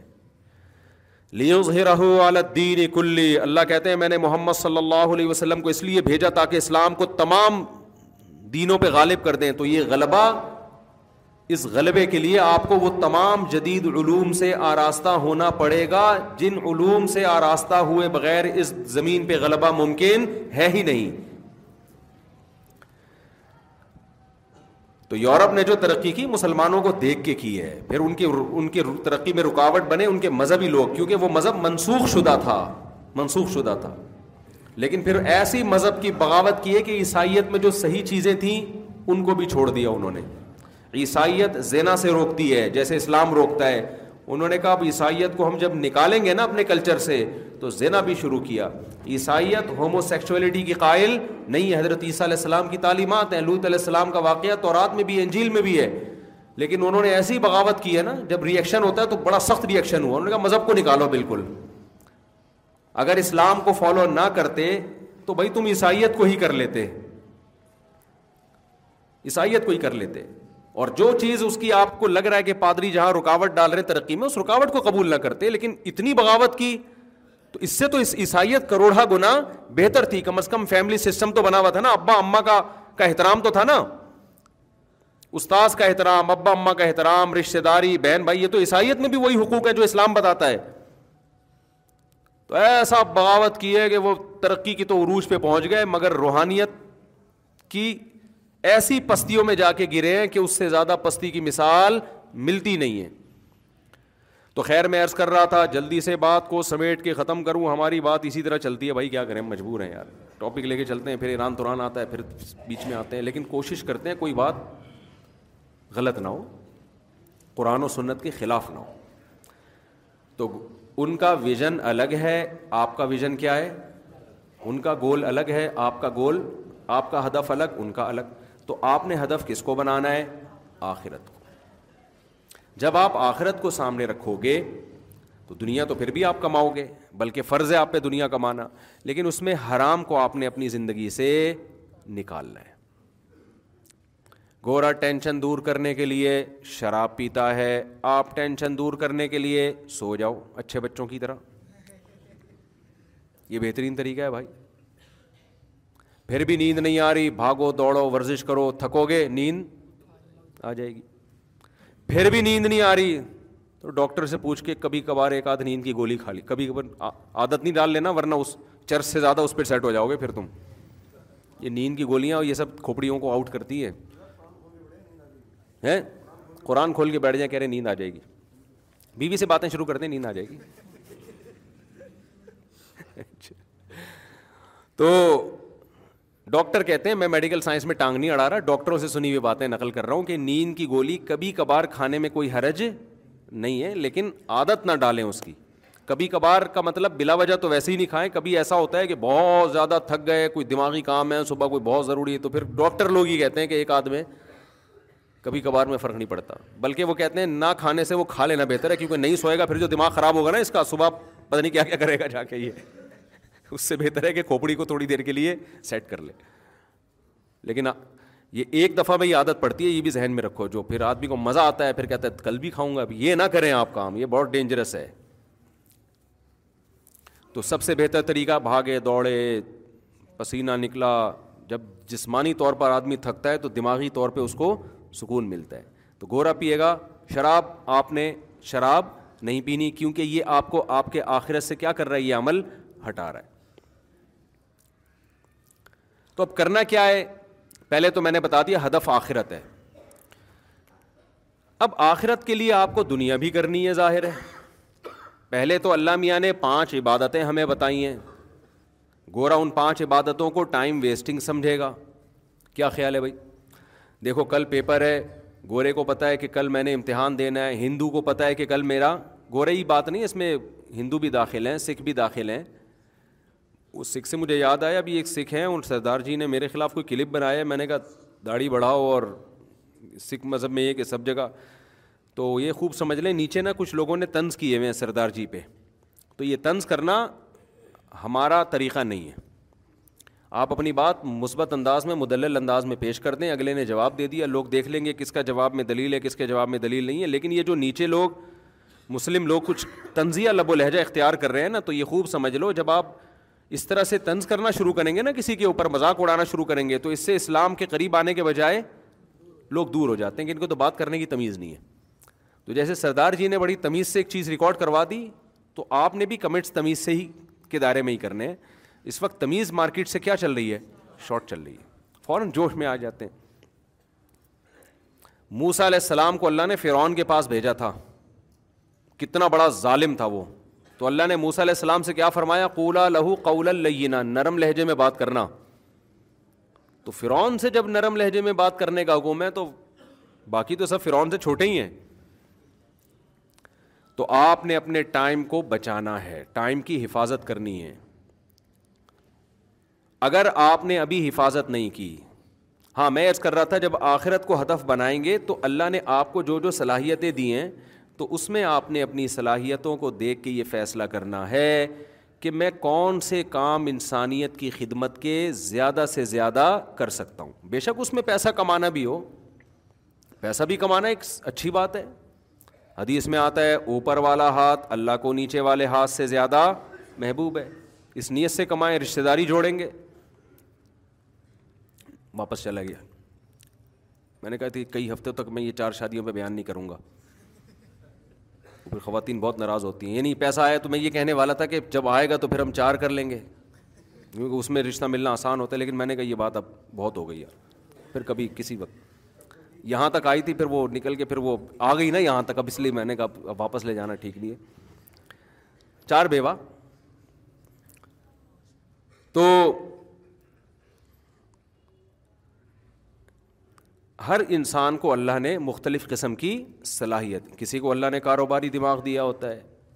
کسی کو اللہ نے پڑھنے کے لیے بڑا اچھا دماغ دیا ہوا ہوتا ہے کوئی جسمانی طور پر بڑا مضبوط ہوتا ہے اوپر سے کیا ہوتا ہے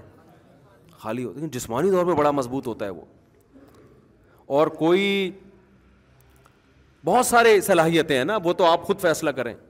تو اب میں یہاں تک پہنچنا چاہتا ہوں کیونکہ آپ میں اگر پاور ہوگی طاقت ہوگی چاہے ٹیکنالوجی کے لحاظ سے ہو چاہے وہ آپ نالج کے لحاظ سے ہو چاہے جسمانی قوت کے لحاظ سے ہو تو آپ وہ کام قوم کے لیے اللہ کو راضی کرنے کے لیے کر سکتے ہیں جو کمزور آدمی جس میں وہ صلاحیت نہیں ہے وہ آدمی نہیں کر سکتا ابھی میں اسلام آباد میں تھا ایک بزرگ سے ملاقات ہوئی بڑا اکرام کیا انہوں نے اللہ ان کی عمر میں برکت دے وہ عجیب بات بتائی انہوں نے دیکھو کیسے کیسے لوگ سوچتے ہیں ابھی تو وہ بوڑھے ہو گئے بوڑھے تو نہیں کہنا چاہیے ان کو بزرگ ہو گئے یعنی وہ بہت غصہ نہ ہو جائیں گے مجھے بوڑھا کیوں کہہ ہے بوڑھے نہیں ہیں یعنی صحیح ہیں یعنی سفید بال ہیں تو اس لیے میرے منہ سے غلطی سے نکل گیا ورنہ وہ ماشاء اللہ جوان ہیں تو مجھے کہنے لگے کہ میں دبئی میں تھا اللہ نے مالی وسعت بھی بہت زیادہ دی ہے بہت اللہ نے ان کو مالی وسعت سے نوازا کہہ رہے میرے جب بلادت ہونے والی تھی میری اہلیہ کے یہاں تو مجھے نہیں پتا تھا بیٹا ہوگا بیٹی ہوگی میں نے اللہ سے کہا اللہ اگر بیٹا ہوا تو اس کو میں دین کی خدمت کے لیے وقف کر دوں گا بہرحال ایسے ہی کیا آج ان کا بیٹا ماشاء اللہ پڑھ رہا ہے جامع رشید میں کہہ رہے دوبارہ دبئی میں ایسا ہوا کہ میرے یہاں جب ولادت کا وقت آیا تو مجھے اندازہ ہوا کہ یہاں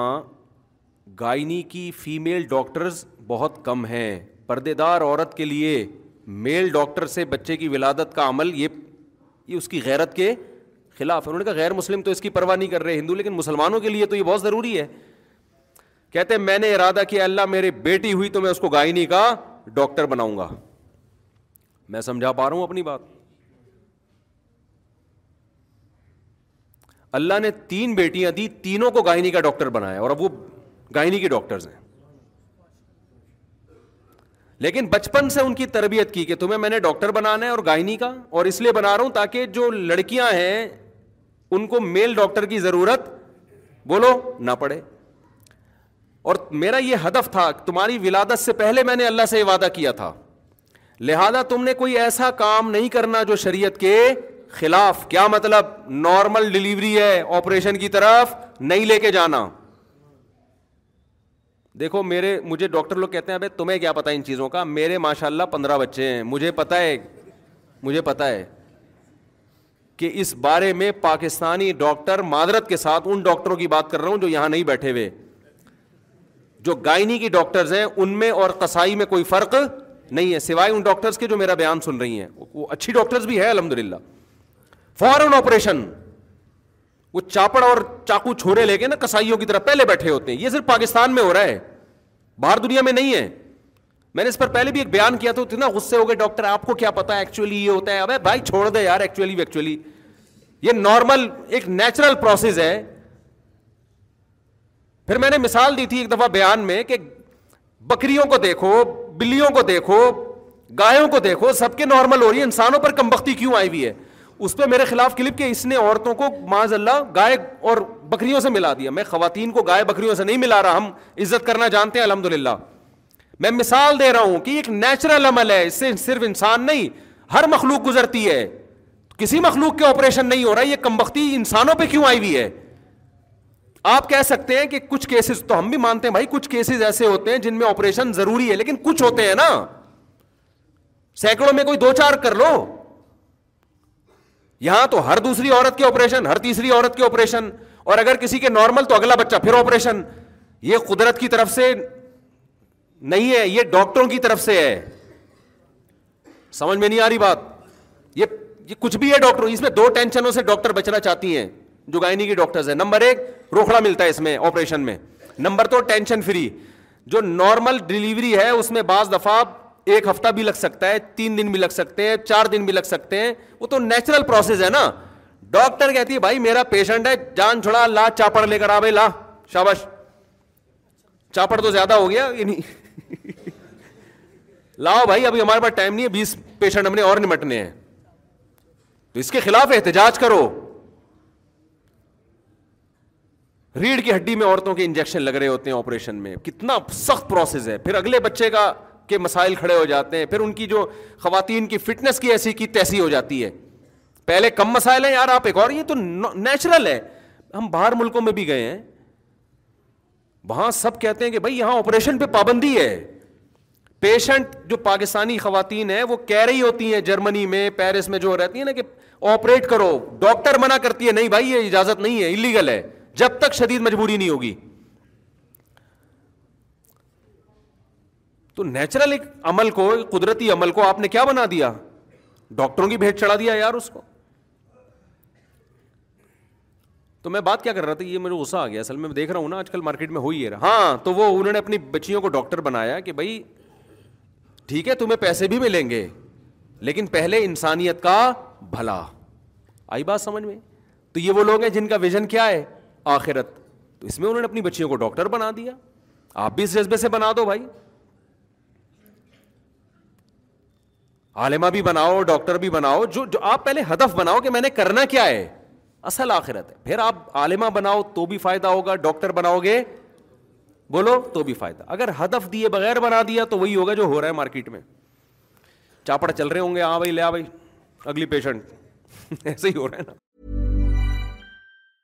Hey folks, I'm Mark Marin from the WTF podcast and this episode is brought to you by Kleenex Ultra Soft Tissues. your ally to help tackle your allergy symptoms this season. I love the change of seasons, but nobody loves pollen and all those other things floating in the air that make you sneeze during this nice weather. Kleenex Ultra Soft Tissues are hypoallergenic and allergist approved. So fight back against watery eyes and runny noses without worrying about irritating your skin. For this allergy season, grab Kleenex and face allergies head on. If you're struggling to lose weight, you've probably heard about weight loss medications like Wegovy or Zepbound, and you might be wondering if they're right for you. Meet PlushCare, a leading telehealth provider with doctors who are there for you day and night to partner with you in your weight loss journey. If you qualify, they can safely prescribe you medication from the comfort of your own home. To get started, visit plushcare.com/weightloss. That's plushcare.com/weightloss.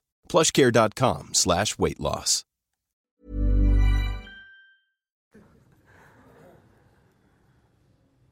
ابھی ہمارے ایک دوست کے ساتھ ایسا میرے تو بہت واقعات ہیں میں اگر سنانے بیٹھوں نا جو میں دعویٰ کر رہا ہوں یہ غلط دعویٰ نہیں ہے ڈاکٹر بہت غصہ کرتے ہیں میرے بھائی یار مجھ سے صاحب تم ہماری فیلڈ میں کیوں ٹانگ رہا ہو تمہیں کیا پتا آپریشن کرنا ہے بھائی ہمیں اتنا پتا ہے کہ یہ نیچرل ہے ٹھیک ہے کچھ پیشنٹ ایسے ہوتے ہیں جن میں آپریشن ضروری ہے لیکن اتنے نہیں جتنے آپ لوگوں نے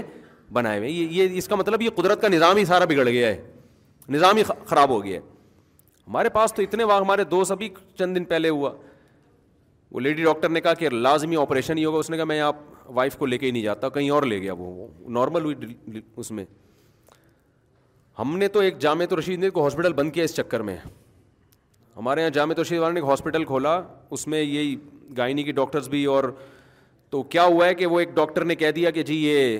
آپریشن والا کیس ہے ان لوگوں نے کہا نہیں ہم نہیں آپریشن کی طرف جائیں گے آئے ہیں باہر وہ بیچاری خاتون کے ٹیکسی کے اندر ولادت ہو گئی نارمل تو ہمارے استاذ کو پتہ چلا انہوں نے اسپتال ہی بند کر دیا انہوں نے کہا لوگ ہم سے بدگمان ہوں گے کہ یہ مولانا لوگوں نے ٹرسٹ کھولا ہوا ہے اور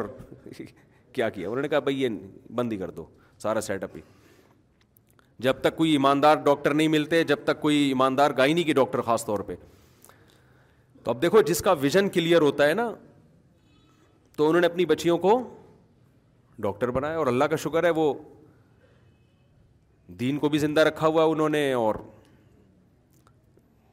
یعنی ایسا بھی نہیں ہے کہ پیشنٹ کے ساتھ کچھ غلط ہو رہا ہو اور یہ بھی بتا دوں بعض دفعہ ڈاکٹر کا قصور نہیں ہوتا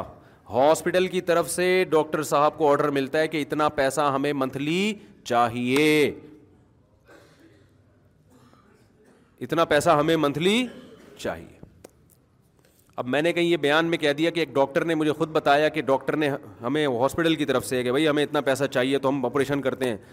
تو وہ بیچاری وہ ڈر گئی دو سال تین سال پہلے انہوں نے مجھے بتایا تھا تو میں نے ان کا نام لیے بغیر بتایا وہ بیچاری اتنا ڈر گئی کہ وہ نمبر ہی وہ میں نے دوبارہ رابطہ کیا نا میں نے کہا میں نے اس لیے رابطہ کیا کہ کوئی ایسی گائنی کی ڈاکٹر ہونا جو آپریشن سے میں نے ان کو مشورہ دیا آپ اپنی الگ کلینک کھولیں تو میں نے اس لیے رابطے کی کوشش کی کہ پتہ نہیں کلینک الگ کھولی ہے نہیں کھولی انہوں نے پتہ چلا کہ وہ بیچاری ڈر گئی کہ مفتی صاحب نے میرا نام جمعے میں لے لیا حالانکہ میں نے نام نہیں لیا تھا لیکن وہ ان کو یہ ڈر لگا کہ کہیں ایسا نہ ہو یہ کال ہسٹری نکالیں اور ہسپتال والے وہاں تک پہنچے تم نے ہمارا راز کی تو اتنا ڈر ہے اتنی ٹینشن ہے سمجھتے ہیں کہ نہیں سمجھتے ہیں آپ کے اچھے بھی سمجھیں گے اور آپ کے کیا ہے دو دو تین تین چھوڑو یہ ایک آدھ بچے کے یہ مسائل ہیں ہی نہیں اس میں تو جیسے چاؤ کر لو یار کوئی اتنا گھبرانے کی بات یہ تو جن کے بچے ہوں تو ان کے لیے مسائل میں بیان کر رہا ہوں ایک آدھ سے کیا مسئلہ ہے کوئی ویژن ہی نہیں بناؤ آپ لوگ ایک دو بچوں کے کوئی جو بننا ہوگا خود ہی بن جائے گا بس دعا کرو اللہ انسان کا بچہ بن جائے اتنا کافی ہے بچے ہوں تو پھر ویژن سوچتا ہے نا ایک آدھ ویکات کی ٹینشن نہ لیں آپ وہ خود ہی ہو جائیں گے اپنی ذمہ داری پہ ویژن بھی خود ہی بنا لیں گے بیٹھ کے بس چڈی بنیان پہنا دیا کریں آپ اتنا کافی ہے تو خیر آخرت کو سامنے رکھ کے ایک ہدف بنانے کی میں نے آپ کو ایک مثال دی ہے اور ایسی درجنوں مثالیں ہو سکتی ہیں فوج میں بھیجیں آپ اپنے لوگوں کو آپ تجارت میں ڈالیں اپنے لوگوں کو ہوگا وہی جو اللہ چاہے گا وہ نہیں ہوگا جو آپ چاہیں گے لیکن آپ اچھا چاہیں گے تو آپ کو چاہت کا ثواب ملے گا پھر اسی حساب سے اپنی لائف کو آپ ترتیب دیں پھر اس میں گٹر کے ڈھکنوں پہ بیٹھ کے ٹائم کو ضائع بولو نہ کریں ڈبو میں اسنوکر میں سارا سارا دن ٹی وی کے سامنے بیٹھ کے میچز دیکھنا آپ کا دیکھو جس ٹیم نے جیتنا ہے وہ جیت جائے گی جس نے ہارنا ہے وہ ہار جائے گی آپ کو اس سے کخ بھی فائدہ ہونے والا نہیں ہے یا تو ہوتا نا آپ کے ٹی وی کے سارا دن بیٹھنے سے پاکستان جیت جاتا تو میں بھی بیٹھتا پھر ہمیں بھی ملک سے محبت ہے الحمد للہ میں کہتا یار میں میچ دیکھوں گا سارا دن بیٹھ کے کیونکہ یہ اطلاع آئی ہے کہ اگر مفتی صاحب نے میچ دیکھا تو جیتے گا پاکستان تو مجھے پتا ہے میرے جیتنے نہ میرے بیٹھنے میں اپنا میں کچھ اپنی صلاحیتوں کو ایسے ٹائم میں لگاؤں یار جس کا میری آخرت میں مجھے فائدہ ہو کیا خیال ہے بہت زیادہ شوق ہے تھوڑا دیر کے بعد اسکور پوچھ لیا کرو کیا چل رہا ہے بھائی مارکیٹ میں بھائی کیوں اپنے اوقات کو ضائع کر رہے ہو یار موبائل گیموں میں ہم تو حیران ہوتے ہیں جو لوگ ویڈیو گیم کھیلتے ہیں نا دیکھو میں نہیں کہہ رہا کہ میرا ٹائم کبھی ضائع ہی نہیں ہوتا تو انسان کوشش تو کرتا ہے لیکن پھر بھی ہو جاتا ہے کبھی کبھار لیکن باقاعدہ نیت کر کے ضائع کرے آدمی ٹائم یہ بہت ڈینجرس چیز ہے جو ویڈیو گیم کھیل رہا ہے نا باقاعدہ نیت کر رہا ہے کہ میں ٹائم کو ویسٹ ایک تو ہوتا ہے نا کوئی بن بلائے مہمان آ گیا بیٹھ گئے تھوڑا ٹائم ویسٹ ہو گیا کوئی کوئی فائدہ بھی نہیں تھا یہ تو چلو ہو گیا نا یا آپ کو تفریح میں آدھا گھنٹہ آپ کے لیے تفریح کے لیے کافی تھا آپ نے ایک گھنٹہ ہی لگا دیا آپ نہاری کھانے کے لیے گئے تو وہاں بیٹھ کے گپے لگانا شروع کر دیا آپ نے یہ اتفاقی ٹائم ویسٹ ہوتا ہے لیکن آپ نے ایک ٹائم ویسٹ یہ ہوتا ہے کہ آپ پراپر نیت کریں کہ میں نیت کرتا ہوں ویڈیو گیم کھیلنے کی پھر کھیل رہے ہیں آپ اس میں یہ خدا کی قسم اتنی غلط حرکت ہے اتنی غلط حرکت ہے کہ اس کی تو کوئی لاجک سرے سے بنتی ہے ہی نہیں ہے وہ بچوں کو یہی سکھایا جا رہا ہے خود بھی یہی کر رہے ہیں چلو بچے تو بچے ہیں بڑے بھی یہی کر رہے ہیں بیٹھ کے تو اس لیے نبی صلی اللہ علیہ وسلم نے فرما دیا کہ جب بیمار ہوگے نا تو ان صحت کے ایام کو یاد کرو گے کاش میں کسی کام میں لگا دیتا اس صحت کو کوئی زبان سیکھ لیں کوئی نئی زبان سیکھ لیں جب اللہ نے وسعت دی ہے ہو سکتا ہے کہ کل فقر و فاقہ آ جائے پھر آپ پر پیسہ کمانا ہی مسلط ہوگا کوئی اور کام نہیں کر سکتے پھر لوگ آپ کو کہیں گے نماز پڑھ لو کہیں گے بھائی میں رکشا چلاؤں گا میں پیسے کمانے میں نے میں کیا کروں میں کیسے نماز پڑھوں پھر آپ کے اوپر دماغ میں صرف پیسہ مسلط ہو جائے گا جب فاقہ آتا ہے انسان کے گھر میں تو آپ اسی طرح جوانی کو غنیمت سمجھو بڑھاپے سے پہلے جب بڑھاپا آئے گا تو پھر جوانی کو یاد کرو گے رو گے یار میں یہ کر لیتا میں یہ کر لیتا کتنے غیر مسلم جو بڑھاپے میں مسلمان ہوئے کتنے لوگ جنہوں نے بڑھاپے میں توبہ کی وہ کہتے ہیں کاش ہم دس سال پہلے توبہ کر لیتے تو آج ہم دین میں بہت آگے نکل چکے ہوتے ہم بہت کچھ سیکھ لیتے بہت کچھ پڑھ لیتے ہمیں تو ایسے لوگ ملے جنہوں نے ساٹھ سال میں توبہ کی کہتے ہیں یار کاش ہم پچاس سال میں کر لیتے نا تو یہ دس سال علم دین سیکھنے میں لگا دیتے ہم جوانی میں انسان میں صلاحیتیں ہوتی ہیں دیکھنے کی سننے کی سمجھنے کی جیسے جیسے عمر بڑھتی ہے وہ صلاحیتیں آہستہ آہستہ کم ہونا شروع ہو جاتی ہیں تو اس لیے اپنے وقت کو میرے بھائی قیمتی بناؤ کوئی ٹائم کا کوئی پابندی بنائیں کوئی اسکیجول بنائیں کوئی کھانے پینے کا بھی کوئی تھوڑی سی تھوڑی سی زیادہ نہیں تھوڑی سی کیا ہو جو آ رہا ہے کھائے جا رہے ہیں کھائے جا رہے ہیں کھائے جا رہے ہیں پھٹ پھٹا کے مر جائیں گے ایک دن اور یاد رکھو قرآن ایک جگہ نہیں بار بار کہتا ہے کہ جب موت کا وقت آئے گا نا موت کا وقت آئے گا تو پھر ایڑیاں بھی رگڑو گے نا کہ ایک سیکنڈ مل جائے مجھے اللہ کہتے ہیں میں نہیں دوں گا ساری دنیا کی دولت دے کے ایک سیکنڈ چاہو گے نا کہ مل جائے اللہ کہتے ہیں ساری دنیا کی دولت تیری جھولی میں ڈال دوں اور تو صدقہ کر دے کہ مجھے ایک سیکنڈ میری زندگی بڑھ جائے اللہ کہتے ہیں یہ ممکن نہیں تو جو کرنا ہے ابھی کرنا ہے آج سے کرنا ہے سمجھتے ہو کہ نہیں سمجھتے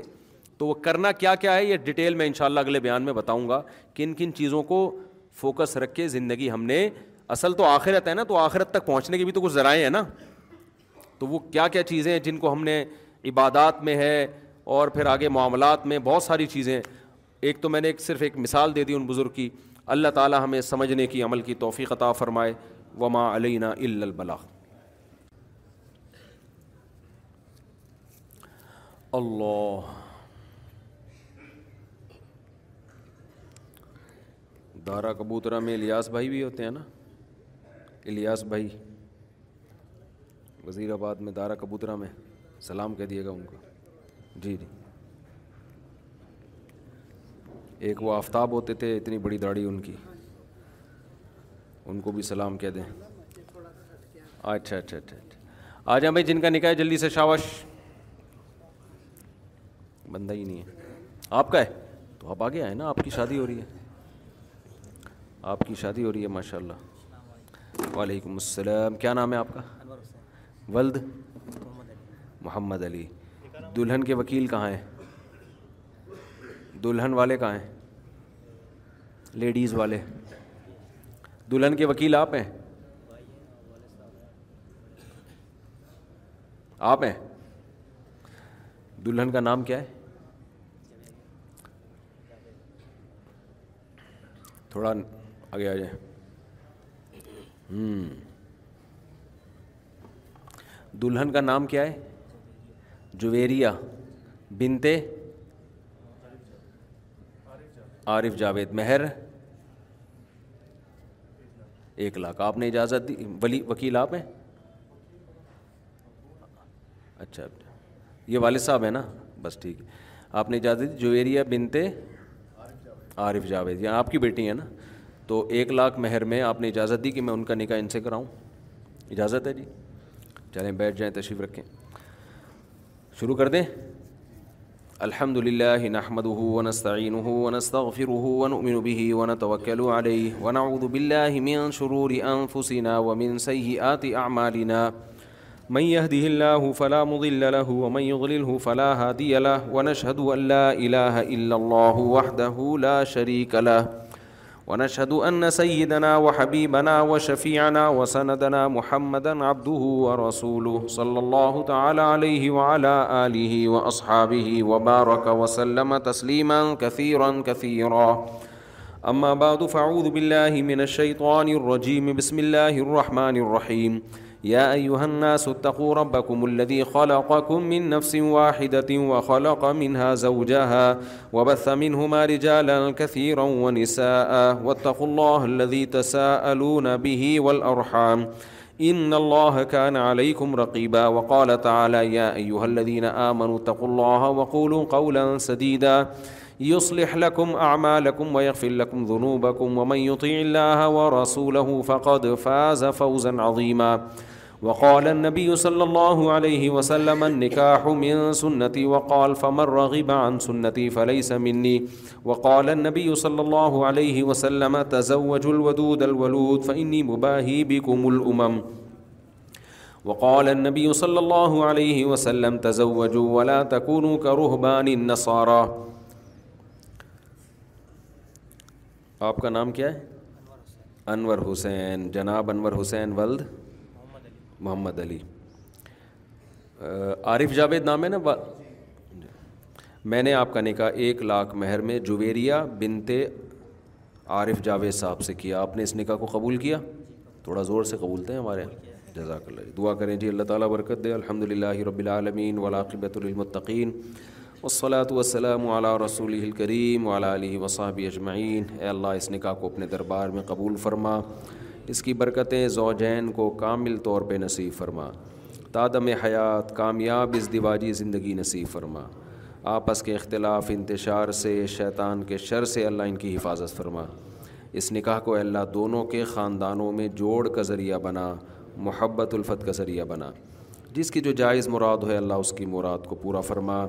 اور بناتینا فی دنیا حسنت و فی وقنا عذاب النار صلی اللہ تعالیٰ خیر خلقہ محمد وعلى علیہ وصحبہ اجمعین اللہ بہت مبارک کرے بھائی جان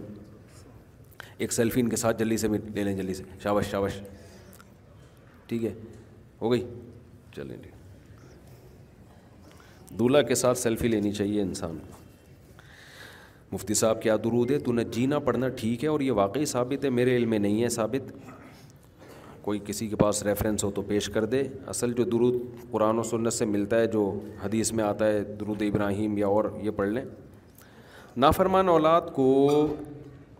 غیر مرض الوفات میں مال وراثت سے محروم کرنا کیسا ہے جیسے کسی ٹرسٹ میں دے دیں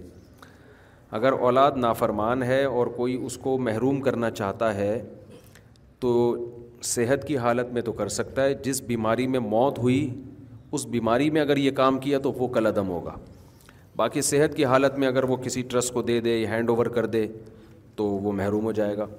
باقی یہ عمل کرنا چاہیے کہ نہیں کرنا چاہیے تو نارملی یہ عمل نہیں کرنا چاہیے اس سے اولاد کی نافرمانی کم ہونے کے بجائے بڑھنے کا اندیشہ ہے البتہ اتنا رہا ہے کوئی انسان کا بچہ ہی نہیں بنا ہوا بعض لوگ ماں باپ کو بہت ستارے ہوتے ہیں تو پھر کسی سے مشورہ کر لیں خود سے یہ کام نہ کریں بعض دفعہ آپ ہی کی طرف سے کوئی ایسا سلوک ہوتا ہے جس کا کی بغاوت ہو رہی ہوتی ہے اولاد کو اجازت تو نہیں ہے کہ ماں باپ کے ساتھ بدسلوکی کرے چاہے کچھ بھی ہو لیکن خود سے یہ فیصلہ نہ کریں کسی ماہر سے مشورہ کر لیں وہ اگر مشورہ دیتا ہے کہ واقعی اولاد اتنی نالائق ہے کہ یہ بالکل ہی نالائق ہے تو پھر کرنے کی گنجائش ہے اچھا بھائی نا فرمود ہو گیا مفتی صاحب کوئی مزار پر اس نیت سے جائے کہ جو ولی ہیں ان کے وسیلے سے دعا کروں گا تو اللہ میری دعا قبول کرے گا تو کیا یہ شرک شرک نہیں ہے لیکن بدعت ہے گناہ ہوگا دعاؤں کے لیے اللہ نے مزار نہیں بنائے دعاؤں کے لیے اللہ نے مسجدیں بنائی ہیں ٹھیک ہے نا مسجدوں میں آ کے اللہ سے گھر میں مسلح بچھا کے اللہ سے مانگو قبرستان بس عبرت کے لیے جایا کرو کہ میں نے بھی ایک دن یہاں لیٹنا ہے میں کسی گاؤں گیا تو وہ اپنا آبائی قبرستان دکھا رہے تھے ایک صاحب کہ یہ میرے دادا یہ میرے پردادا یہ فلانا یہ فلانا میں نے کہا یہ آپ کے قریب بے تکلف ہی تھی میں نے کہا تھوڑے دن میں آپ لیٹے ہوئے ہوں گے گاڑی کا نمبر ٹرپل سیون شیشے ویشے کھلے ہوئے ہیں چوروں کو خصوصی دعوت ہے بس وہ چور اب آپ اپنی ذمہ داری پہ ٹھیک ہے نا تمام چوروں سے درخواست ہے کہ متوجہ ہو جائیں اچھا بھائی کیا کہہ رہا تھا میں ہاں تو مزاروں پہ جانا یہاں مزار ہاں میں ان سے کہہ رہا تھا کہ یہاں ایک دن آپ لیٹ آپ کے بچے کہہ رہے ہیں میرے ابا کی خبر ہے پھر میں نے کہا ہمارا بھی ہوگا صرف آپ کا نہیں ہوگا تو اس لیے بھائی موت کے لیے تیاری پکڑو اور قبرستان جایا کرو اس نیت کے ساتھ کہ دیکھیں بہت جلد ہم نے بھی یہاں آ کے لیٹنا ہے ایسا سوئیں گے پولیس بھی نہیں اٹھا سکتی پھر بالکل ہی نصیحت منسیہ ہو جاتا ہے آدمی مارکیٹوں میں جا کے نا دنیا بڑی اچھی لگتی ہے تھوڑا قبرستان جاؤ تو دنیا کی حقیقت سامنے آتی ہے مارکیٹ بنانے والا لیٹا ہوا ہوتا ہے ٹھیک ہے نا اور بعد والے لوگ مارکیٹوں میں گھوم رہے ہوتے مفتی صاحب جو لوگ ستر ہزار بغیر حساب کتاب کی جنت میں جانا چاہتے ہیں تو کیا یہ کیا وہ قبر سے اٹھتے ہی چلے جائیں گے قبر سے اٹھتے ہی تو کوئی بھی نہیں جائے گا قبر سے اٹھ کے میدان حشر میں جائیں گے وہاں کے بعد پھر اللہ جس کو جلد لے جانا چاہے اس کا حساب تو سب کا ہوگا خوب سمجھ لیں یہ جو آتا ہے نا بغیر حساب کتاب کے تو اس کا مطلب ہے آسان حساب و کتاب ایسا نہیں ہے کہ کوئی حساب و کتاب کے بغیر چلا جائے جہاں بھی حدیث میں آتا ہے بغیر تو اس کا مطلب آسان حساب و کتاب مفتی صاحب اگر کوئی گناہ ہو جائے اور اللہ سے معافی بھی مانگ لی جائے تو کیسے پتہ چلے گا کہ اللہ نے میرے گناہ کو معاف کر دیا ہے یہ پتہ چلانا ضروری نہیں ہے اللہ نے وعدہ کر لیا کہ جب تو توبہ کر لے گا آئندہ نہ کرنے کا عزم کرے گا تو میں معاف کر دوں گا تو بس پتہ چل گیا نا اللہ کہہ دیا اللہ نے قرآن میں کہہ دیا يعمل اویہ او نفسا ہو فم يستغفر الله یجید الله غفور الرحیمہ تو اللہ معاف کر دے گا اللہ کو محس... پائے گا وہ تو جس کا اللہ پہ ایمان ہوتا ہے وہ اللہ کو پا لیتا ہے ویسے تو اللہ کی طرف سے کیفیات مل جاتی ہیں انسان کو لیکن آپ اس میں نہ پڑھیں بس سچی توبہ کر لی آئندہ نہ کرنے کا عزم کر لیا تو یقین کر لیں کہ اللہ نے اس گناہ کو معاف کر دیا مفتی صاحب میں نے جو میں نے چوتھی شادی کی ہے میری تیسری بیوی کو پتہ چل گیا ہے وہ کہتی ہے اب دیکھو میرا میں تمہارا کیا حشر کرتی ہوں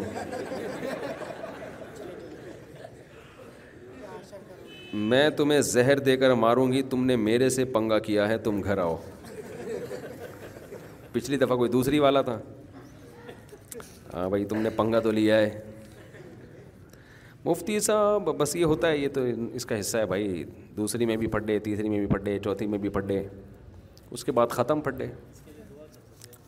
ہاں ختم نہیں ہوتے پڑھ ڈے اب ہمیشہ کے پٹھے چوتھی کے بعد اب آپ یوں سمجھیں کہ سکون فری زندگی اب پڈے ہی پڈے لیکن اس میں سکون مل جاتا ہے آدمی کو کیونکہ ان پھڈوں کا عادی ہو جاتا ہے انسان جس چیز کا عادت کی عادت ہو جائے تو سکون ہے نا اس میں تو عادت ہو جاتی ہے اس کو جس دن پھڈا نہیں ہوگا ٹینشن ہوگی اس کو یہ ہو کیا رہا ہے میرے ساتھ خیر ایسا نہیں ہے بہت سو کی زندگی میں سکون بھی آ جاتا ہے تھوڑا بہت تو چلتا ہے یار شہد کے چھتے سے شہد کھا رہے ہو تو مکھیاں تو کاٹیں گی شادی بھی تو ہو رہی ہے نا بیوی بھی تو مل گئی تھوڑے سے تو مکھیاں کاٹیں گی نا حلال حرام میں یہی تو فرق ہے حرام میں کوئی ٹینشن نہیں ہے حلال میں کیا ہے ٹینشن ہے حقوق بھی ہیں سب چیزیں سورہ صافات اور سورہ نحل پہ بیان کریں گزشتہ بھائی کریں گے یار اتنا وہی کیوں بار بار ایک ہی سوال مفتی صاحب کیا نبی پاک صلی اللہ علیہ وسلم نے ہاتھ کھول کر نماز پڑھی ہے ایک شخص کا کہنا ہے کہ نبی نے ہاتھ کھول کر نماز پڑھی ہے جس طرح اہل تشیع لوگ پڑھتے ہیں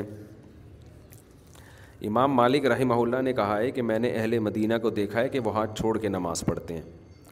یاد رکھو نبی سے کسی عمل کے ثبوت کے لیے یہ ضروری نہیں ہے کہ سراہتاً حدیث ہی ہو نبی کا عمل ہی بیان ہو نبی نے یہ عمل کیا یا نہیں کیا اس کے بہت سارے طریقے ہیں فقہ کے پاس یہ جاننے کے یہ جو آج کل نیا نئے نئے اسکالرز آ رہے ہیں نا جو کہتے ہیں یہ حدیث میں ہے تو ہم مانیں گے اس حدیث میں نہیں ہے تو ہم نہیں مانیں گے یہ فقہ کا طریقہ نہیں تھا وہ کہتے تھے نبی صلی اللہ علیہ وسلم سے عمل کا ثبوت ہونا چاہیے چاہے اس حدیث میں ہو یا کسی اور طریقے سے ہو اب جیسے امام مالک کہتے ہیں کہ ہم نے مدینہ والوں کو دیکھا ہاتھ چھوڑ کے نماز پڑھ رہے ہیں تو وہ کہتے ہیں یہ ہو نہیں سکتا کہ انہوں نے نبی کو دیکھا نہ ہو اس طریقے سے دیکھا ہے تبھی ہاتھ چھوڑ رہے ہیں تو اب کوئی سری حدیث تو لے کے نہیں آئے لیکن اتنا کافی ہے انہوں نے اس سے استدلال کیا کہ نبی نے ہاتھ چھوڑے بھی ہیں اور آخری عمل بھی کیا تھا ہاتھ چھوڑنے کا تھا تو ہمیں شیعہ حضرات سے اس میں اختلاف نہیں ہے کہ ہاتھ چھوڑ کے نماز پڑھتے ہیں یا ہاتھ باندھ کے ہمارے اختلافات ان سے اس کے علاوہ نوعیت کے اسی طرح ہمارے بعض مذہبی اسکالرز وہ رف الدین کے مسئلے کو بہت ایشو بناتے ہیں فرض کر لو اگر نبی سے سراہتاً رف الدین نہ کرنا ثابت نہ بھی ہو فرض کر لو اول تو ایسا ہے نہیں نبی سے سراہتاً یہ ثابت بھی ہے کہ آپ نے تقبیر تحریمہ کے علاوہ رف الدین نہیں کیا لیکن اگر یہ نہیں بھی ہوتا تو ہمارے لیے صحابہ کا عمل بھی اس بات کی دلیل تھا کہ نبی نے آخری عمل ترک رف الدین کیا ہے صحابہ سے بھی یہ ثابت ہو جائے نا تو کافی ہے اور صحابہ سے کیسے ثابت ہے امام بخاری کے شاگرد ہیں امام ترمیزی جب رف الدین کرنے کا تذکرہ آتا ہے وہ کہتے ہیں بھی ہی یقول و بعض اہل اہل علم من اصحاب نبی صلی اللہ علیہ وسلم یہی بعض صحابہ کا قول ہے رف الدین کرنا جہاں نہ کرنے کا تذکرہ آیا نا کہ تکبیر تحریمہ میں کرنا ہے اس کے علاوہ کہیں نہیں کرنا یہ والی جب حدیث لے کر آئے تو اس کے نیچے لکھا امام ترمیزی نے وبی ہی یقول غیر واحد من اہل العلم من اصحاب نبی صلی اللہ علیہ وسلم یہی اصحاب علم میں بہت سارے صحابہ کا قول ہے بہت سارے صحابہ کا مذہب ہے یہ سمجھتے ہیں کہ نہیں سمجھتے اور بخاری یہ جو صرف یہ جو ہے نا کہتے ہیں حنفی لوگ رف الدین نہیں کرتے ایسا نہیں ہے صحیح ہے بخاری کے راویوں میں بہت بڑی تعداد ایسے راویوں کی ہے جو رفع الدین کے قائل نہیں تھے جن میں سفیان سوری رحمۃ اللہ علیہ جو بہت بڑے حدیث کے امام ہیں تو یہ جو آج کل الزامات لگائے جاتے ہیں نا ہمارے اوپر یہ اندھے مقلد ہیں یہ نئی نماز انہوں نے گھڑی ہے یہ وہ لوگ ہیں جن کے پاس علم عمق اور گہرائی نہیں ہے بس یہ چند میں نے جیسے بھی اس قضاء عمری پہ بات کی نا چند ریفرنسز ان کو یاد ہو جاتے ہیں وہ پوری امت پہ تھوپتے رہتے ہیں بیٹھ کے تو رف الدین نہ کرنا یہ بڑا قوی مذہب ہے مذہب کہتے ہیں ایک تو وہ مذہب ہوتا ہے نا جو اسلام مذہب ہے اور عیسائیت مذہب ہے ایک مذہب یہ ہوتا ہے کہ جو فقہ کے اختلافات ہیں اس کو بھی مذہب سے تعبیر کیا جاتا ہے تو نبی صلی اللہ علیہ وسلم سے ثابت ہے امام حنیفہ نے اس کو ترجیح اس لیے دی ہے کہ ان کی رائے یہ کہ نبی کے آخری عمل یہ تھا کہ نہ کرنا کیونکہ نبی صلی اللہ علیہ وسلم سے رف الدین کے بارے میں مختلف حدیثیں منقول ہیں بعض حدیثوں میں آتا ہے نبی صلی اللہ علیہ وسلم نے رکوع میں جاتے ہوئے رکوع سے اٹھتے ہوئے دو سجدوں کے درمیان پھر تیسری رکت میں اٹھتے ہوئے ہر طرح ہر موقع پہ آپ نے رف الدین کیا ہے اور بعض حدیث ترمیزی کی صحیح حدیث ہے بالکل جس میں آتا ہے کہ نبی صلی اللہ علیہ وسلم نے صرف تکبیر تحریمہ کے وقت کیا باقی کسی وقت میں نہیں کیا بعض حدیثوں میں آتا ہے رکو میں جاتے ہوئے رف الدین کا تذکرہ ملتا ہے رکو سے اٹھتے ہوئے نہیں ملتا بعض میں تیسری رقص سے اٹھتے ہوئے نہیں ملتا تو اس سے امام صاحب نے استدلال کیا ہے حنفیہ کا استدلال ہے کہ رف الدین کے معاملے میں نبی کا ایک عمل نہیں تھا یا تو قلت سے کثرت کی طرف پہلے بالکل نہیں تھا آہستہ آہستہ آپ نے تعداد بڑھائی ہے یہاں تک کہ دو سردوں کے درمیان میں بھی کیا آپ نے صحیح حدیث ہے سنن نسائی کی یا کثرت سے قلت کی طرف ہوا ہے پہلے ہر موقع پہ ہوتا تھا آہستہ آہستہ آپ نے اس کو ترک کیا تو یہ دوسری رائے امام منیفا کے نزدیک راجے ہے یہی وجہ ہے کہ دو سردوں کے درمیان رف الدین کا کوئی بھی قائل نہیں ہے اس کو منسوخ سمجھتے ہیں تو ہم کہتے ہیں جیسے آپ اس کو منسوخ سمجھ رہے ہو نا تو ہم باقیوں کو منسوخ سمجھ رہے ہیں دوسری بات یہ کہ امام ابو حنیفہ رحمہ اللہ تعالیٰ کے نزدیک وہ حدیث جو اقرب القرآن ہو اس کو وہ زیادہ فوکس کرتے ہیں قرآن مجید میں آتا ہے کہ قوم اللہ قانتین خوشو و خضو کے ساتھ اللہ کے سامنے کھڑے ہو جاؤ تو کہتے ہیں رف الدین نہ کرنے والی نماز وہ خوشو و خضو کے زیادہ قریب ہے کیونکہ اس میں حرکت کم ہے تو ہم یہ مانتے ہیں کہ نبی نے رف الدین کیا ہے لیکن آپ بھی تو مانو گے نہیں بھی تو کیا اب کون سی نماز کو ترجیح دیں گے تو بعض لوگوں نے دیکھا کہ بخاری مسلم کی حدیثیں کرنے کی تو انہوں نے بخاری مسلم کی بیس پر اس کو ترجیح دی اور بعض فقار نے دیکھا بخاری مسلم تو ویسے بھی آؤں انیفا کے بعد آئی ہیں اور بعض نے دیکھا کہ نبی کے آخر سے آخر عمل کو دیکھا دیکھو اور صحابہ کے عمل کو دیکھو اور تیسری چیز اقرب القرآن ہونے کو دیکھو تو اگر آپ اس کو اس طرح سے حل کرو گے تو آسانی سے حل ہو جائے گا اور اگر یہ جو آج کل یہ جو اسکالرز نے کیا ہوا ہے نا کہ یہ رف الدین سے ان کو بوز ہے ان کو دشمنی ہے یہ زہر کا پیالہ پی لیں گے رف الدین سے ان کو کبھی جواب نہیں دیں گے یہ جاہلوں کا طرز عمل ہے جن کو علمیت سے کوئی واسطہ دور دور کا بھی نہیں ہے اور یہ جاہل لوگ جب تک ہمارے یہاں مسلط رہیں گے یہ فرقواریت کو ہوا دیتے رہیں گے وہ سمجھتے ہو کہ نہیں سمجھتے فقہا کا جو طریقہ ہوتا ہے وہ ایک دوسرے کے احترام کے ساتھ کہ یہ ہماری رائے ہے لیکن ہمیں اس پر اصرار نہیں ہے اگر کوئی دوسری رائے کو ترجیح دیتا ہے ان کے پاس بھی دلائل ہیں وہ بھی ایک رائے ہے دیکھو ملیشیا میں ہمارے دوست تھے تو وہ شافی لوگ دو نمازیں سفر میں اکٹھی پڑھتے ہیں تو انہوں نے اعلان کر دیا کہ بھائی جو جو فقہ حنفی کو فالو کرنے والے لوگ ہیں وہ ہمارے ساتھ اثر نہ پڑھیں کیونکہ ہم ابھی اثر پڑھ رہے ہیں وہ غلط فہمی میں ظہر سمجھ کے نہ شامل ہو جائیں کوئی مناظرے کا چیلنج نہیں دیا انہوں نے بھائی ٹھیک ہے وہ بھی ایک رائے ہے اگر آپ یہ سمجھتے ہو مضبوط رائے ہے تو آپ اس پر عمل کریں ہم اس پر عمل کرتے ہیں یہ صدیوں سے طریقہ چلا آ رہا ہے اگر ملیشیا میں کوئی یہاں کا فتنہ ہوتا نا جو یہاں کے ٹچے آج کل نئے نئے آ رہے ہیں فتنے تو وہاں مناظرے کی مجلس قائم کر دیتا تو حنفی لوگ نہیں پڑھتے وہ کہتے ہیں ہم اپنے ٹائم پہ پڑھیں گے ہمارے یہاں جو حدیث میں آتا ہے دو نمازیں اکٹھی تو اس کی صورت یہ نہیں ہے کہ زہر کے وقت میں بلکہ وہ جو میں نے کئی بار اس پر میں بیان کر چکا ہوں تو وہاں مناظرے کے چیلنج شروع کر دیتا اور ہم پھر قواریت کو نہیں مانتے ہم قرآن حدیث کو ابے تو قرآن حدیث کو تو مانتا ہے لیکن قرآن حدیث کی یہ تشریح تو تو اپنی طرف سے کر رہا ہے نا اگر آپ کہتے ہو اس تشریح پر حدیث ہے تو ان کے پاس بھی تو حدیث ہے اس تشریح پر جو وہ کر رہے ہیں تو آپ یہ کیا آپ کی حدیث تو حدیث ہے دوسرے والے کی حدیث حدیث ہی نہیں ہے یہ جاہل لوگ ہیں جو یوٹیوب پہ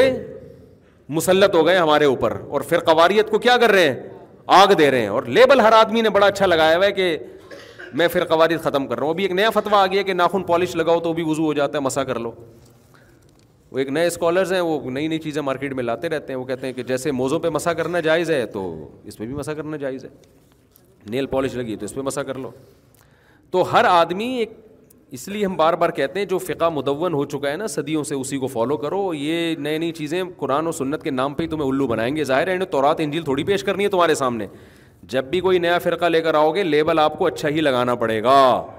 اور یہ سمجھ لو منکرین حدیث نے حدیث کا انکار کیا انہوں نے لیبل انکار حدیث کا نہیں لگایا لیبل لگایا ہم قرآن کو مانتے ہیں لیبل کتنا اچھا لگایا نا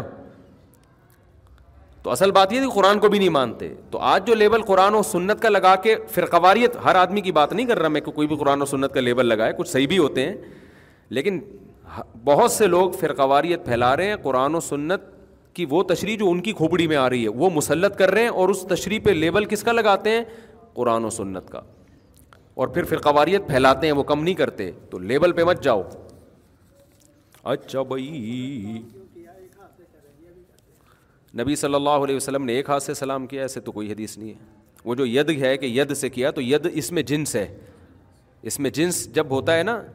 تو اس میں خود بخود تمام افراد داخل ہوتے ہیں اس کی مثال ہے جیسے قرآن میں آتا ہے ان سما ولبسارا ول بسارا کلو الائی کا کان آن مس کان سے آنکھ سے سوال ہوگا قیامت کے دن تو ایک آنکھ سے ہوگا دو آنکھوں سے ہوگا تو ید سے مراد یہ احتراز ہے پاؤں سے اور گلے گردن سے ان چیزوں سے احتراز ہے جب ید ہے تو اس سے مراد دونوں ید ہی ہیں اور ویسے بھی عجیب بات ہے کہ یہ ممکن نہیں ہے کہ نبی نے ایک ہاتھ سے مسافہ کیا اور صحابی نے بھی ایک ہاتھ سے کیا یہ ہمارے دور میں ایسا نہیں ہوتا تو صحابہ تو اپنی باڈی کو نبی کی باڈی سے مس کیا کرتے اگر نبی نے ایک ہاتھ سے بھی ملا ہے تو ہمیں یقین ہے کہ صحابی نے دونوں ہاتھ ہی مس کیے ہوں گے یہ ممکن نہیں ہے کہ نبی کے دونوں کو کو دونوں ہاتھوں سے صحابی کو ٹچ کرنے کا موقع مل رہا ہے اور وہ کیا کریں ایک ہاتھ ملائیں تو ید ویسے اس میں جنس ہے جائز ایک ہاتھ سے مسافہ بھی ہے لیکن سنت کیا ہے دو ہاتھوں سے مسافہ بخاری کی اسی حدیث کی بیس پر کہ یہاں ید ہے تو یہ مفرد نہیں ہے یہ اس میں جنس ہے اس میں جنس اور مفرد کا کیا فرق ہے یہ عربی گرامر پڑھ لیتے پھر قرآن حدیث سمجھے تو زیادہ اچھی طرح سمجھ میں آئے گا مفتی صاحب کیا نبی پاک صلی اللہ علیہ وسلم نے ہاتھ کھول کر ہی میں نے بتا دیا مسئلہ صرف شیعہ نہیں امام مالک کی بھی یہی رائے ہے کہ وہ ہاتھ کھول کے نماز پڑھو مبتع امام مالک میں وہ حدیث ہاتھ باندھنے والی لاتے ہیں فتویٰ کیا دیتے ہیں ہاتھ کھول کے اب یا تو امام مالک معاذ اللہ معاذ اللہ نقل کفر گمراہ تھے قرآن و سنت کے منکر تھے یا دوسری طرف ہم یہ کہیں گے کہ نبی کے عمل تک پہنچنے کے راستے لکھی ہوئی حدیثوں کے علاوہ بھی ہیں مفتی صاحب قرآن پاک میں جو سجدہ آتا ہے اس کو فوراً کرنا چاہیے اگر تلاوت ختم کرنے کے بعد سجدہ کر لے تو کوئی حرج نہیں کوئی حرج نہیں فوراً لازم نہیں ہے بہتر ہے فوراً کر لیں ہاتھ میں کسی بھی دھات کا کڑا پہننا مرد کے لیے نہیں جائز نہیں ہے جائز نہیں ہے بھائی مردوں کے لیے کڑے بڑے پہننا لڑکی کا عدالت سے کھلا ہوا لڑکا مارتا تھا ظلم کرتا تھا کورٹ میں بھی نہیں آیا تو کورٹ نے کھلا مسترد کر دیا ایسا ہوتا نہیں ہے بھائی جان خلا کہاں کورٹ کہاں مسترد کرتی ہے یار اب مسئلہ یہ ہے کہ کچھ کچھ مولوی بول رہے ہیں کہ جب تک لڑکا خود نہیں بولتا تو خلا نہیں ہوگا آپ بتائیں کہ جائز جائزہ یعنی اچھا کورٹ نے کھلا کر دیا ہوگا مسترد نہیں کیا ہوگا انہوں نے کرنے کو مسترد کر دیا لکھ دیا ہے دیکھو جب تک لڑکا طلاق نہیں دیتا عورت کو طلاق نہیں ہوتی باقی اگر لڑکا مارتا پیٹتا ہے تو اس میں پھر یہ ہے کہ وہ عورت گواہوں سے یہ بات ثابت کرے کہ مارتا پیٹتا ہے بے تحاشا مارتا پیٹتا ہے ایک آدھ تھپڑ لگا دیا غلط ہے ہم نہیں کہتے کہ شوہر بیوی پہ ہاتھ اٹھائے اچھا کام ہے لیکن ان بیسس پر عورت کو طلاق کا حق نہیں ہوتا رائٹ نہیں ہوتا کہ عورت فوراً جا کے کورٹ سب تو خاندانی نظام سارا تباہ و برباد ہو جائے گا تو عورت جو ہے گواہوں سے ثابت کرے کہ میاں بے تحاشا مارتا پیٹتا ہے اب لوگ کہتے ہیں گواہ کہاں سے لے کر آئے گی تو دیکھو ہر جرم کو ثابت کرنے کے لیے گواہ چاہیے ہوتے ہیں یہ دنیا کا یہی نظام ہے اس میں یہ بھی تو امکان ہے جھوٹ بول دے جا کے کہ مارتا پیٹتا ہے تو کوئی بھی دنیا میں ایسا قانون نہیں ہے کہ جب بھی آپ دعویٰ کریں کورٹ اس دعوے کو لازمی سنیں لوگ اس پہ سوال کرتے ہیں پھر وہ مظلوم عورتیں کہاں جائیں گی جو بلا بے تحاشا جن کو میاں مار پیٹ رہے ہیں اور ان کے پاس گواہ بھی نہیں ہے تو یہ سوال ہے کہ وہ بیچارے لوگ کہاں جائیں گے جن کے کروڑوں روپے لوگوں نے چوری کر لیے اور اس چوری پر ان کے پاس کوئی گواہ نہیں ہے وہ مقتولین کے ورثہ کہاں جائیں گے جن کا بندہ قتل ہو گیا اور انہوں نے قاتل پر کیس کیا مگر قتل ثابت کرنے کے لیے ان کے پاس ثبوت نہیں ہے تو جہاں وہ جائیں گے وہیں یہ عورتیں بھی وہیں چلی جائیں گی سمجھ میں آ رہی ہے نا بات اب کوئی یہ کہے کہ ہم مقتول کے وارثوں نے دعویٰ کیا کہ یہ قاتل ہے بغیر گواہ کے ان کی بات دلیل کے مان لیں اس لیے کہ اگر نہیں مانی تو ہو سکتا ہے کہ واقعی اس نے قتل کیا ہو تو ہو سکتے تو پھر بہت کچھ یہ بھی تو ہو سکتا ہے کہ یہ جھوٹ بول رہے ہوں بے گناہ آدمی کو مروا رہے ہوں تو ایسے ہی اگر اتنا حق دے دیا جائے کہ جو عورت عدالت میں جائے اور بولے یہ میاں مجھے بے تحاشا مارتا پیٹتا ہے بغیر گواہ کے کورٹ اس کی بات سن کے فیصلہ کر دے تو ایسے تو بہت ساری عورتیں غلط بھی تو دعوے کر دیں گی نا تو اس لیے اسلام نے جج کو اس کا پابند بنایا کہ گواہوں کے ساتھ اگر ظلم ثابت ہوگا تو آپ نے پہلے تو شوہر کو بلا کے طلاق دلوانے کی کوشش کرنی ہے یا خلا پہ سائن کروائیں یہ نہیں ہوتا تو پھر یک طرفہ کھلا ہوگا لیکن گواہوں سے یہ ظلم اور ظلم بھی کامل نوعیت کا ظلم یہ ثابت ہوگا یہ نہیں ہوتا تو کورٹ کا فیصلہ شرن معتبر نہیں ہے پھر ان مظلوم عورتوں کی جان کیسے چھڑائی جائے تو اس کے لیے دیکھیں پھر یہ ہے کہ سارے کام کورٹ سے ممکن نہیں ہیں انفرادی طور پہ بھی ایسے کام ہوتے ہیں کہ اگر لوگ سمجھ رہے ہیں کہ رشتے دار سمجھ رہے ہیں کہ بھائی اس لڑکی پہ ظلم ہو رہا ہے زیادتی ہو رہی ہے بے تحاشا مار پیٹ ہو رہی ہے تو زبردستی طلاق نکلوائیں شوہر کے منہ سے اور ایسے واقعات ہوئے مارتا تھا بے تاشا جانوروں کی طرح درندوں کی طرح ایک بندہ اپنی بیوی کو پیٹتا تھا محلے والوں نے ہمارے یعنی بچپن کا واقعہ ہے محلے والوں نے کیا کیا کہ پھر اس کو پہلے سمجھایا انسان کا بچہ بن جا بھائی نہیں بنا تو پھر اس کو جو کام وہ کر رہا تھا وہ انہوں نے کیا اور طلاق دی اس نے سمجھتے کہ نہیں سمجھتے تو اور بی سیوں طریقے ہیں لیکن یہ طریقہ کہ خدائی قانون کو آپ چینج کر دیں عدالتوں کو اختیارات دے دیں کہ جب چاہیں جس کی بیوی کو طلاق دیں تو عدالت جج اپنی بیوی کو ڈیورس دے سکتا ہے دوسروں کی بیویوں کو وہ طلاق نہیں دے سکتا سمجھتے ہو کہ نہیں سمجھتے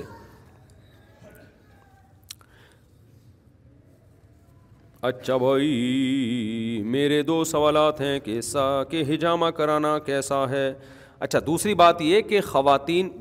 جو ہے نا خواتین پر ظلم دیہاتوں میں زیادہ ہوتا ہے گاؤں دیہاتوں میں شہروں میں یہ ہے ہے ظلم میں یہ نہیں کہتا کہ نہیں ہے لیکن اس کا ریشو کم ہے نسبت گاؤں دیہاتوں میں زیادہ ہے اور وہاں بیچاریوں کو کچھ پتہ ہی نہیں ہوتا کورٹ کا اور کسی وہاں تو پتہ ہی نہیں ہوتا تو ہونا یہ چاہیے کہ مختلف جگہوں پہ علماء کی کمیٹیاں بنیں دوسرا کورٹ میں جانے کے لیے اور مسائل بھی ہیں نکاح نامے ان کے رجسٹر نہیں ہوتے گاؤں دیہاتوں میں بلوچستان میں تو میرا خیال ہے نوے فیصد لوگ ہیں جن کے نکاح رجسٹرڈ ہی نہیں ہیں ہمارے ایک دوست نے بتایا اب جب ظلم ہوگا تو وہ کورٹ جائیں گی تو کورٹ نکاح نامہ مانگے گی نکاح نامہ ہوتا ہی نہیں ہے تو وہ کیس ہی نہیں بنتا ایک اتنے مسائل ہیں گاؤں دیہاتوں میں بھی تو اسلام نے جیسے ایک چیز کو سادہ رکھا ہوا ہے ویسے ہی سادہ رکھا جائے تو اتنا گاؤں دیہاتوں میں اگر دینی مدارس کے علماء اس کی کوشش کر لیں کہ ہر گاؤں میں ہر دیہات میں مدرسے کے علماء یہ ایسا کوئی کوئی کوئی ایسا نظام بنا لیں کوئی تھوڑی سی ایک جماعت بنا لیں کہ جو عورت واقعی مظلوم ہے تو علماء اس کو سن لیں اس کے کیس کو دیکھیں اگر واقعی ظلم ہو رہا ہے اس کے شوہر کو بلائیں وہ نہیں آتی تو پھر وہ نکاح کو جج کے قائم مقام فسخ کر سکتے ہیں غیر مسلم ریاستوں میں اسی کا ہم نے وہاں علماء کو کہا ہے کہ جو غیر مسلم ریاستوں میں ایسے کیس ہوتے ہیں وہاں کی کورٹ تو ایک الگ ہی ڈگر پہ چلتی ہے نا تو پھر علماء کی مجلس وہ کورٹ کے قائم مقام ہے سمجھتے ہیں لیکن اس میں بھی اس پروسیس سے گزرنا پڑے گا ایسا نہیں ہو سکتا کہ مفتی صاحب اپنی طرف سے کھلا کی ڈگری پکڑا دیں نکاح تمہارا ختم کر دیا ایسا نہیں ہوتا مفتی صاحب اپنی بیگم کو دے سکتے ہیں دوسری بیگم کو نہیں دے سکتے باقی پھر یہ کہ پھر بھی کچھ مظلوم عورتیں رہ جائیں گی تو دنیا میں خوب سمجھ لیں کہ سارے مظالم حل ہوتے نہیں ہیں دنیا میں کتنے قتل ہوئے تو سارے قاتل لٹک گئے ہیں کیا کھمبوں سے اسی طرح دنیا میں صرف عورت مظلوم نہیں ہوتی بہت سے مرد بھی تو مظلوم ہیں بہت سے تو مرد بھی تو مظلوم ہے نا بلکہ اب جو عدالتوں نے سیٹ اپ چلایا ہے نا اس میں مردوں پہ ظلم کی نوعیت بڑھ گئی ہے کیونکہ عورتیں بعض عورتیں جو بڑا ظلم کر کے کورٹ پہنچ کے الٹا اسی پہ خرچہ بھی باندھ دیتی ہیں بچہ بھی ساتھ میں لے جاتی ہیں وہ بیچارہ رل رہا ہوتا ہے روڈوں پہ تو ظلم پورے طور پر دنیا میں ختم ہونا ممکن نہیں ہے اس لیے اللہ نے اس کے لیے اس سزا کے لیے آخرت رکھی ہے تو ہم کم کر سکتے ہیں تو کم شرح حدود کے اندر رہ کے کیا جائے گا شرح حدود سے آگے بڑھنے کی آپ کو اجازت نہیں ہے اچھا بھائی میرے کہہ رہے ہیں جی ہجامہ کرانا کیسا ہے اس کے صحت پہ کیا اثرات ہوتے ہیں ہجامہ بہت فائدے کی چیز ہے حدیث میں بڑی ترغیب ہے لیکن مہینے میں ایک دفعہ کروا لیں اور ایک پوائنٹ پہ کروا لیں ٹھیک ہے نا ایک دفعہ کروائیں اور ایک دفعہ کمر میں بیچ میں کروا لیں بس اتنا کافی ہے یہ جو آج کل کپوں پہ کپ لگ لگ کے بیڑا ہی غرق ہو رہا ہے جی فاسد خون نکل رہا ہے جی فاسد خون خون ہوتا ہے میرے بھائی اگر ہجامہ سے فاسد خون نکل رہا ہوتا تو بیس کپ میں بیس دفعہ خون نکلتا ہے یعنی مختلف پوائنٹ پہ آپ لگائیں تو اس کا مطلب اس میں تو سارا فاسد ہی بھرا ہوا تھا اوریجنل تو ہے ہی نہیں اس میں تو یہ غلط بات ہے کہ فاسد خون نکلتا ہے خون سچی مچی کہیں نکل رہا ہوتا ہے وہ ٹھیک ہے ہاں شریانوں کا نہیں ہوتا وریدوں کا ہوتا ہے جو شریان تو ہوتے ہیں نا جو بلڈ جو خون لے کر جاتا ہے اور جب واپس لاتا ہے جو واپس لاتا ہے وہ والا خون ہوتا ہے لیکن وہ بھی خون ہی ہوتا ہے تو ہمارے یہاں اس میں بہت غلوف بھی کیا جا رہا ہے تو جو چیز جتنی ہے اس کو اتنا رہنے دیں ہاں کسی خاص بیماری میں کوئی ماہر آپ کو بتا دے کہ اس بیماری میں یہاں کا ہجامہ کرائیں تو وہ کرا لیں آپ اگر کوئی ایکسپرٹ کہہ رہا ہے لیکن اس میں بھی جو ہے نا ایک یہ بہت زیادہ ہونے لگا ہے حساب کتاب تو نبی صلی اللہ علیہ وسلم مہینے میں ایک دفعہ لگوا لیا کرتے تھے اور چاند کی سترہ تاریخ کو عام طور پہ آپ صلی اللہ علیہ وسلم تو آپ نے فرمایا اس سے انسان کی نگاہ روشن ہوتی ہے سر ہلکا ہو جاتا ہے تو یہ فائدے ہیں اس کے عین ممکن ہے کسی شخص کو فائدہ نہ ہوتا ہو یہ بھی ممکن ہے پہلے ہی خون کی بہت کمی ہے اس نے ہجامہ کروا لیا تو بالکل ہی لیٹ گیا وہ تو اس لیے کسی ایکسپرٹ کو کے مشورے سے یہ کام کرنا چاہیے خود سے خود سے نہ کریں ہو سکتا ہے آپ میں خون ہی نہ ہو ایک ہی تھا وہ نکال لیا اس نے لمبے ہو گئے آپ میں اپنا بتاؤں آپ کو مجھے اللہ کا شکر ہے میرا خیال ہے تیس سال تک بخار نہیں ہوا ہوگا ایسے ہی اللہ نے میرے ساتھ معاملہ کیا اگر ہلکا ہو گیا نائنٹی نائن تو ایک الگ بات ہے یعنی پیناڈول کھانے کی نوبت نہیں آئی تھی ایک تو بچپن میں چکن پاکس نکلے خسرا وہ سب بچوں کو ہوتا ہے وہ ہمارے بھی ہوا پھر جب تھوڑا دس گیارہ سال تک پہنچے جو بخار بچوں کے وائرل آتے ہیں وہ ہمارے بھی آئے ہمارا ڈاکٹر بڑا اچھا تھا جو فیملی ڈاکٹر تھا نا وہ اینٹی بائیوٹک دیتا ہی نہیں تھا وہ اب ہمیں یاد ہے بچپن میں ہمارا بخار دس دس پندرہ پندرہ دن تین تین ہفتے چلتا تھا وہ ڈاکٹر اینٹی بایوٹک نہیں دیتے تھے وہ کہتے تھے کہ بچوں کو اینٹی بائیوٹک دی نا تو ان کے اندر بخار سے لڑنے کی پاور ہی ختم ہو جائے گی تو ابھی سے بس چلاؤ اس کو کوئی مسئلہ نہیں ہے تو تین تین ہفتے بھی ہمیں چلتا تھا چھٹیاں ہوتی تھیں اسکول کی ڈاکٹر کہ بس سیرپ پلا دیے لوگ کہتے تھے دو نمبر ڈاکٹر ہے ٹھیک ہی نہیں ہوتا اس سے بندہ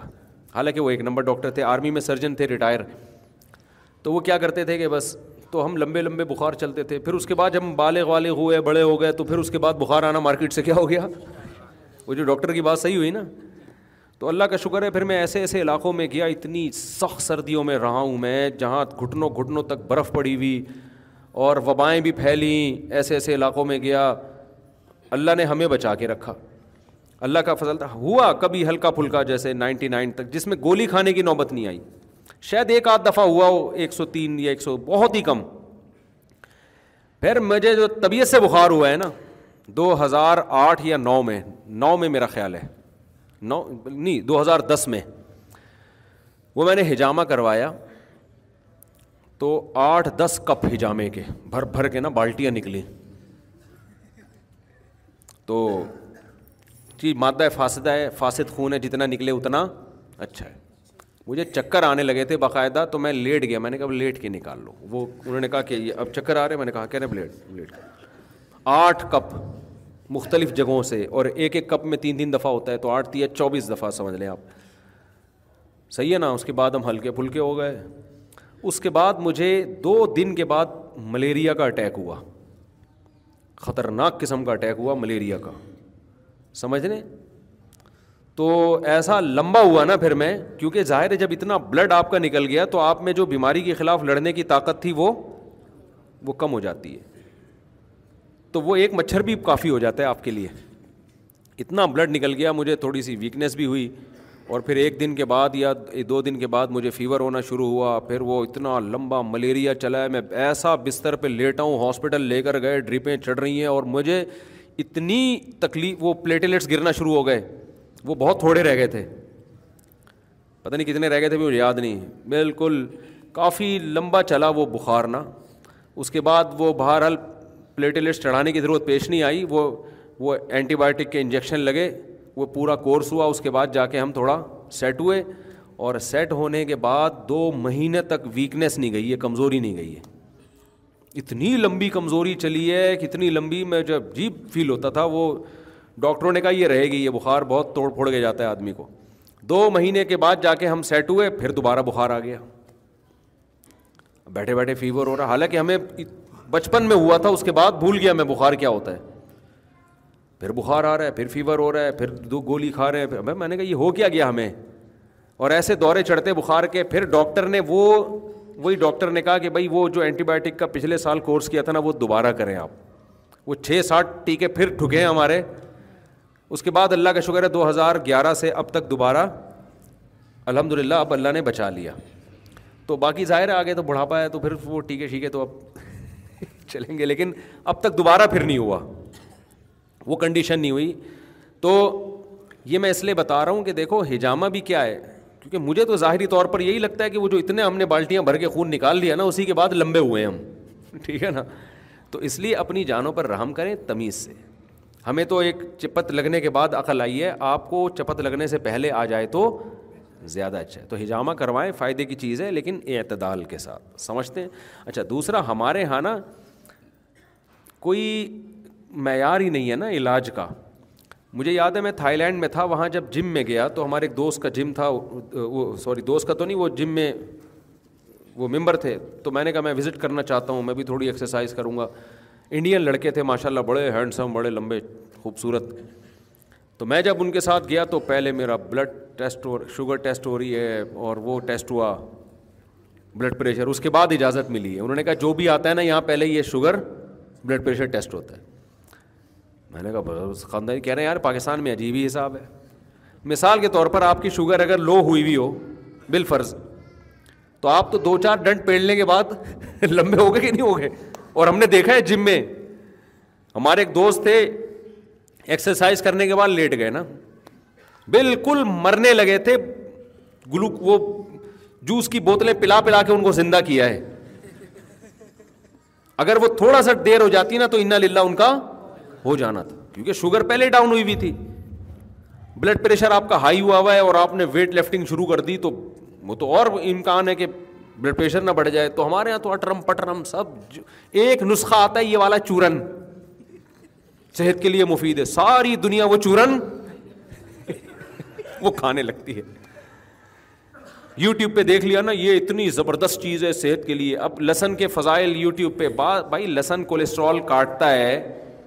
اور ایسیڈیٹی بھی کرتا ہے وہ آپ کے میدے میں اگر پہلے سے تیزابیت ہے اور آپ لسن پھانک رہے ہو تو کولیسٹرول تو کٹے گا مگر آپ بھی کٹو گے ساتھ میں اور جس میں پہلے ہی کولیسٹرول کی کمی ہے ہر آدمی میں کولیسٹرول بڑھتا بڑا تھوڑی ہوتا ہے بالوں میں کمی بھی ہوتی ہے ان کو پتہ ہی نہیں ہوتا وہ تو بالکل مارکیٹ سے کیا ہو جائیں گے وہ شارٹ ہو جائیں گے مارکیٹ سے بعض لوگ سمجھتے ہیں میں موٹا ہوں تو کولیسٹرول زیادہ ہے یہ ضروری نہیں ہے ممکن ہے آپ بھاری بھرکم ہو اور کولیسٹرول آپ میں کم ہو این ممکن ہے آپ باریک ہو کولیسٹرول آپ میں زیادہ ہو اور میں نے چار دن پہلے ایک ڈاکٹر سے سنا وہ کہہ رہے تھے باریک آدمی میں کولیسٹرول زیادہ ہے تو بہت ہی ڈینجرس ہے کیونکہ موٹے آدمی تو فیٹ کی شکل میں آ جاتا ہے باریک میں تو کولیسٹرول سوائے رگوں میں جمنے کے کچھ نہیں ہوتا تو مطلب یہ ہے کہ یہ جو ڈاکٹر دنیا میں بنے ہیں نا یہ اس لیے بنے کہ ان کو جا کے دکھا دیا کرو کہ کیا ہوں میں خود سے یہ حرکتیں مت کیا کرو سمجھ رہے ہو نا صحت بنانے کے انڈے کھا رہا ہے بلڈ پریشر بڑھا ہوا ہے انڈے چھ انڈے پھوڑ دیے اس نے تو خود سے یہ کام نہ کیا کرو یہ ڈاکٹر جو ایم بی بی ایس چار سال رکھے گئے ہیں اس لیے رکھے گئے ہیں کہ جو کام تمہارا ہے وہ تم کرو جو ڈاکٹروں کا ہے وہ تو یوٹیوب پہ دیکھ کے چورن چٹنیاں اور وہ ایک نے تو ایسے ایسے یوٹیوب پہ ملیں گی چیزیں وہ گرم مسالہ جو ہے نا اتنا گرم مسالہ ہوتا ہے کیا کہتے ہیں اس کو وہ جو لکڑی ہوتی ہے نا دار چینی سوری وہ دار چینی کو اتنا کوٹ کے اتنا پاؤڈر بنا کے روزانہ پھانکے ابے میں نے کہا کہ بھائی اتنا دار چینی اتنی سخت گرم چیز ہے یہ یہ تو جگر کا بیڑا ہی نہ غرق کر دے اور چمچے بھر بھر کے لوگوں سے کہہ رہے کھایا کرو تو یہ حکیم جو ماہر حکیم ہے اچھے حکیم حکیم کے ساتھ لازمی ماہر کا لفظ پھینکو حکیم کبھی بھی اچھا نہیں ہوتا جو یہ کہتا ہے نا میں نے یہ کر دیا تو میں نے یہ کر دیا بس سمجھ بھاگ جاؤں وہاں سے جو کوئی تمیز کا ہو نا جانتا ہو جڑی بوٹیوں کو اور پراپر طریقے سے پڑھا ہوا ہو تو وہ بھی بہت بعض چیزیں ہم نے دیکھا ہے ایلوپیتھک میں نہیں ہیں وہ حکیم اس کا بڑا اچھا علاج کر لیتے ہیں بعض چیزیں ہومیوپیتھک میں بڑی خاندانی ہے تو ہر فیلڈ کے ماہرین دنیا میں موجود ہیں تو وہاں جایا کریں خود سے فیصلے نہ کیا کریں مفتی صاحب میری بیوی کا انتقال ہو گیا ہے شریعت کے مطابق شادی کب کی جائے ہوئے ہوئے اللہ تعالیٰ بھائی آپ کی اس کی مغفرت فرمائے بہت کم عمری میں انتقال ہوا اور بچے کی پیدائش کے دوران ہوا حدیث میں آتا ہے جس عورت کو بچے کی ولادت کے در درمیان موت ہو یہ بھی شہادت کی موت ہے تو یہ گناہوں کی معافی کا ذریعہ ہے یہ تو مبارک موت ہے اللہ پھر ان کے درجات کو بلند کرے باقی شادی کے تو جب چاہیں جب آپ کا غم ہلکا ہو جائے تو شادی کر لیں شادی تو اسی وقت بھی جائز ہے جس وقت بیوی کی ڈیتھ ہوئی فوراً کر لیں لیکن انسان ظاہر ہے کرتا نہیں ہے نا تو بہت ہی کوئی نالائق ہوگا تو کیونکہ کچھ غم تو ہوتا ہے نا نیچرل ہے نہیں یہ تو بیگم کا انتقال ہوا کچھ دن اس کی یادیں رہتی ہیں تو انسان یہ بائی نیچر اس کو ڈیلے کرتا ہے جائز تو اسی وقت بھی ہے لیکن خود آپ کا ضمیر بھی ملامت کرے گا کہ اور گھر والے بھی کہیں گے ہاں خدا نخواستہ کسی کو زنا کا خطرہ ہو تو ایک الگ بات ہے لیکن میرا خیال ہے ایک نارمل آدمی کو یہ خطرہ بھی نہیں ہوتا وہ جب غم میں ہوتا ہے انسان تو وہ اسی غم کو لے کے بیٹھا ہوا ہوتا ہے تو شریعت میں کوئی وقت متعین نہیں ہے جب آپ ریلیکس ہو جائیں جب آپ کا غم ہلکا ہو جائے تو اس وقت کر لیں آپ رشتے دار بھی پکڑ کے ماریں گے ابھی اس کو دفن کر کے نہیں آیا تو رشتوں کی باتیں شروع کر رہا ہے کچھ غیرت کے کچھ اصول ہوتے ہیں مفتی صاحب میری بیٹی ہوئی ہے کیا نام رکھوں اللہ تعالیٰ اس کو آنکھوں کی ٹھنڈک بنائے رحمت بنائے اس کے نصیب کو اچھا کرے اللہ تعالیٰ باقی نام کچھ بھی رکھ لیں صحابیات کے بہت سارے صحابیات کے نام ہیں ان میں سے رکھ لیں تابعیات محدثین بعض خواتین بھی محدث گزری ہیں ان کے نام پہ رکھ لیں گردن کا مسئلہ کیا خلاف سنت ہے ایک صاحب فرماتے ہیں محقق پروفیسر ہیں گردن کا مسئلہ ضعیف روایت سے ثابت ہے بے غبار صحیح حدیث سے ثابت نہیں ہے تو صنعت پہ چونکہ کلام ہے تو اس لیے احناف نے اس کو سنت نہیں کہا افضل کہا ہے کہ نہ کرنے سے کر لینا بہتر ہے کیونکہ بالکل موضوع روایت بھی نہیں ہے تو اس لیے کر لینا بہتر ہے بس اس سے زیادہ اس کے لیے الفاظ استعمال نہیں ہوتے کوئی نہ بھی کرے ساری زندگی نہ کرے تو بھی کوئی حرج نہیں ہے ایکٹیو رہنے کے لیے کیا کریں کاہلی اور پوستی ہر وقت رہتی ہے بے روزگار بھی ہوں صبح اٹھ کے ایک دفعہ رات کو جلدی سو جاؤ صبح جلدی اٹھ کے جاگنگ کر لو ایکٹیو رہنے کے لیے دیکھو سارا دن بڑا اچھا گزرے گا خاندانی جب صبح تمیز سے انسان صبح کرتا ہے نا تو سارا دن تمیز سے گزرتا ہے اس کا صبح جب آپ اٹھو گے نا بارہ ایک بجے تو تمیز مارکیٹ سے شارٹ اب سارا دن ایسے ہی گزرے گا غلط بہت سارے کام ہیں سستی کو دیکھنا پڑتا ہے نا کیوں ہے صحت خراب ہے اس وجہ سے بھی سستی ہوتی ہے تو وہ وجہ دیکھنی پڑتی ہے نا تو ایسے جنرلی کسی کو نہیں کوئی بات کہی جا سکتی مفتی صاحب غوت کے بارے میں بتا دیں غوت جو ہے نا وعد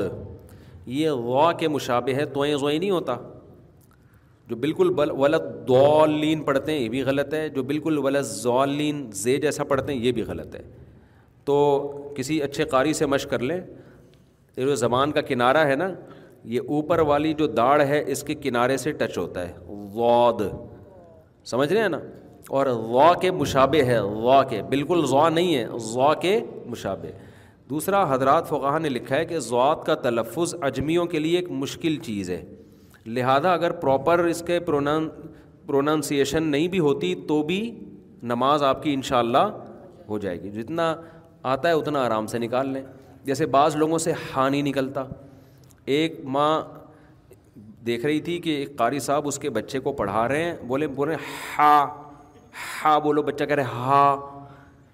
تو کہہ رہا ہے اچھا بولو حلوہ وہ کہہ رہے حلوہ بار بار کہہ رہے حلق سے نکالو حلوہ وہ بچہ پھر کہہ رہے حلوہ تو ماں نے کہا کہ بچے کے حلق سے حلوہ نہ نکالے میں بنا کے لے آتی ہوں آپ کے لیے صحیح ہے اتنا ظلم بچے کے اوپر نہ کریں وہ سمجھ رہی واقعی حلق سے حلوہ نکال رہا ہے اس کی تو اس لیے جتنا نکل جائے ٹھیک ہے نہیں نکلے تو بس اللہ قبول کرنے والے لیکن جان کر غلط نہ پڑھیں اور سیکھیں تجوید لازمی یہ ضروری ہے لیکن ایک عمر ہوتی ہے اس کے بعد پھر وہ آپ کی زبان کے مسل ایک سیٹ ہو چکے ہوتے ہیں وہ ڈائم ہی نہیں ہوتے تو اس لیے بچپن میں ہی سکھا دو سب کچھ تو بڑے ہو کر کوشش کریں نکل جائے ٹھیک ہے نہیں نکلے تو بھی چلے قاری لوگ تو ایسا ایسی چیزیں نکال لیتے ہیں وہ گیا قاری دکان پہ مٹھائی کی دکان پہ کہتے ہیں شیرا ہے شیرا تو اس نے کہا ہے مگر اتنا گاڑھا نہیں ہے ٹھیک ہے مفتی صاحب آپ کے جو یوٹیوب پر بیانات آتے ہیں لوگ نیچے کمنٹس میں آپ سے سوالات پوچھتے ہیں اس کے لیے آپ کوئی کلپ ریکارڈ کروا دیں کمنٹس میں آپ سے سوال نہ پوچھیں ڈائریکٹ آپ کے چینل آس پر بھائی سوال پوچھنے کے لیے ہمارا چینل ہے آسک مفتی طارق مسعود اس چینل پہ جائیں اس پہ سوال پوچھنے کا طریقہ بھی ہے تو آپ کا سوال باقاعدہ آپ کے نام کے ساتھ ان شاء اللہ ہم چلائیں گے اچھا اس میں ایک بات ذہن میں رکھ لیں یہ شارٹ کلپ بنا کے ڈالنا ہے آپ نے آس مفتی طارق مسعود میں طریقہ اب تک یہ رہا ہے کہ مرد اور خواتین مسائل پوچھتے ہیں ہمارے ایڈمن کے پاس مردوں پہ پابندی ہے کہ وہ یوٹیوب پہ اپنی ویڈیو بنا کے دیں خواتین آڈیو میں بھیج دیں ٹھیک ہے نا ہم نے کیا کیا پھر ہم نے سوچا کہ ہم مردوں کی ویڈیو کے ساتھ جواب ریکارڈ کروائیں گے سمجھ میں آ رہی ہے بات ہم نے سوچا کہ جن مردوں نے ویڈیو ریکارڈ کروا کے بھیجی ان کی ویڈیو کے ساتھ ہم کہ پہلے ان کی ویڈیو آئے گی تھوڑا وہ خوش بھی ہو جائیں گے اپریشیٹ بھی اور پھر ان کو اور تسلی ہوگی پھر ہمارا جواب جائے گا تو جب ہم نے یہ کام شروع کیا تو وہ عجیب عجیب اسٹائل میں ویڈیو بنا کے بھیج رہے ہیں کوئی بستر پہ لیٹا ہوا ہے ٹانگ اس نے اوپر کی ہوئی ہے ویڈیو بنائی ہوئی ہے کوئی چڈی بنیان میں بیٹھا ہوا ہے تو اللہ کے بندو تھوڑا سا تمیز سے کراؤ نا تو آئندہ کے لیے جو لوگ بھی آس مفتی طارق مسعود کے لیے مسائل بنا کے بھیجیں تو خواتین تو آڈیو بھیجیں جیسے پہلے بھیج رہی تھیں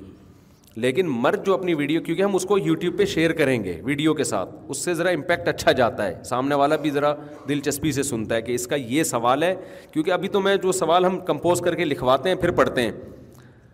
تو اب ہم کیا کہ جو جیسا جس اسٹائل میں سوال پوچھا ہے نا وہ اسی اسٹائل میں سوال آ جائے پھر ہمارا جواب جائے تو اب آڑے ترشے ہو کے نا نہ بیٹھیں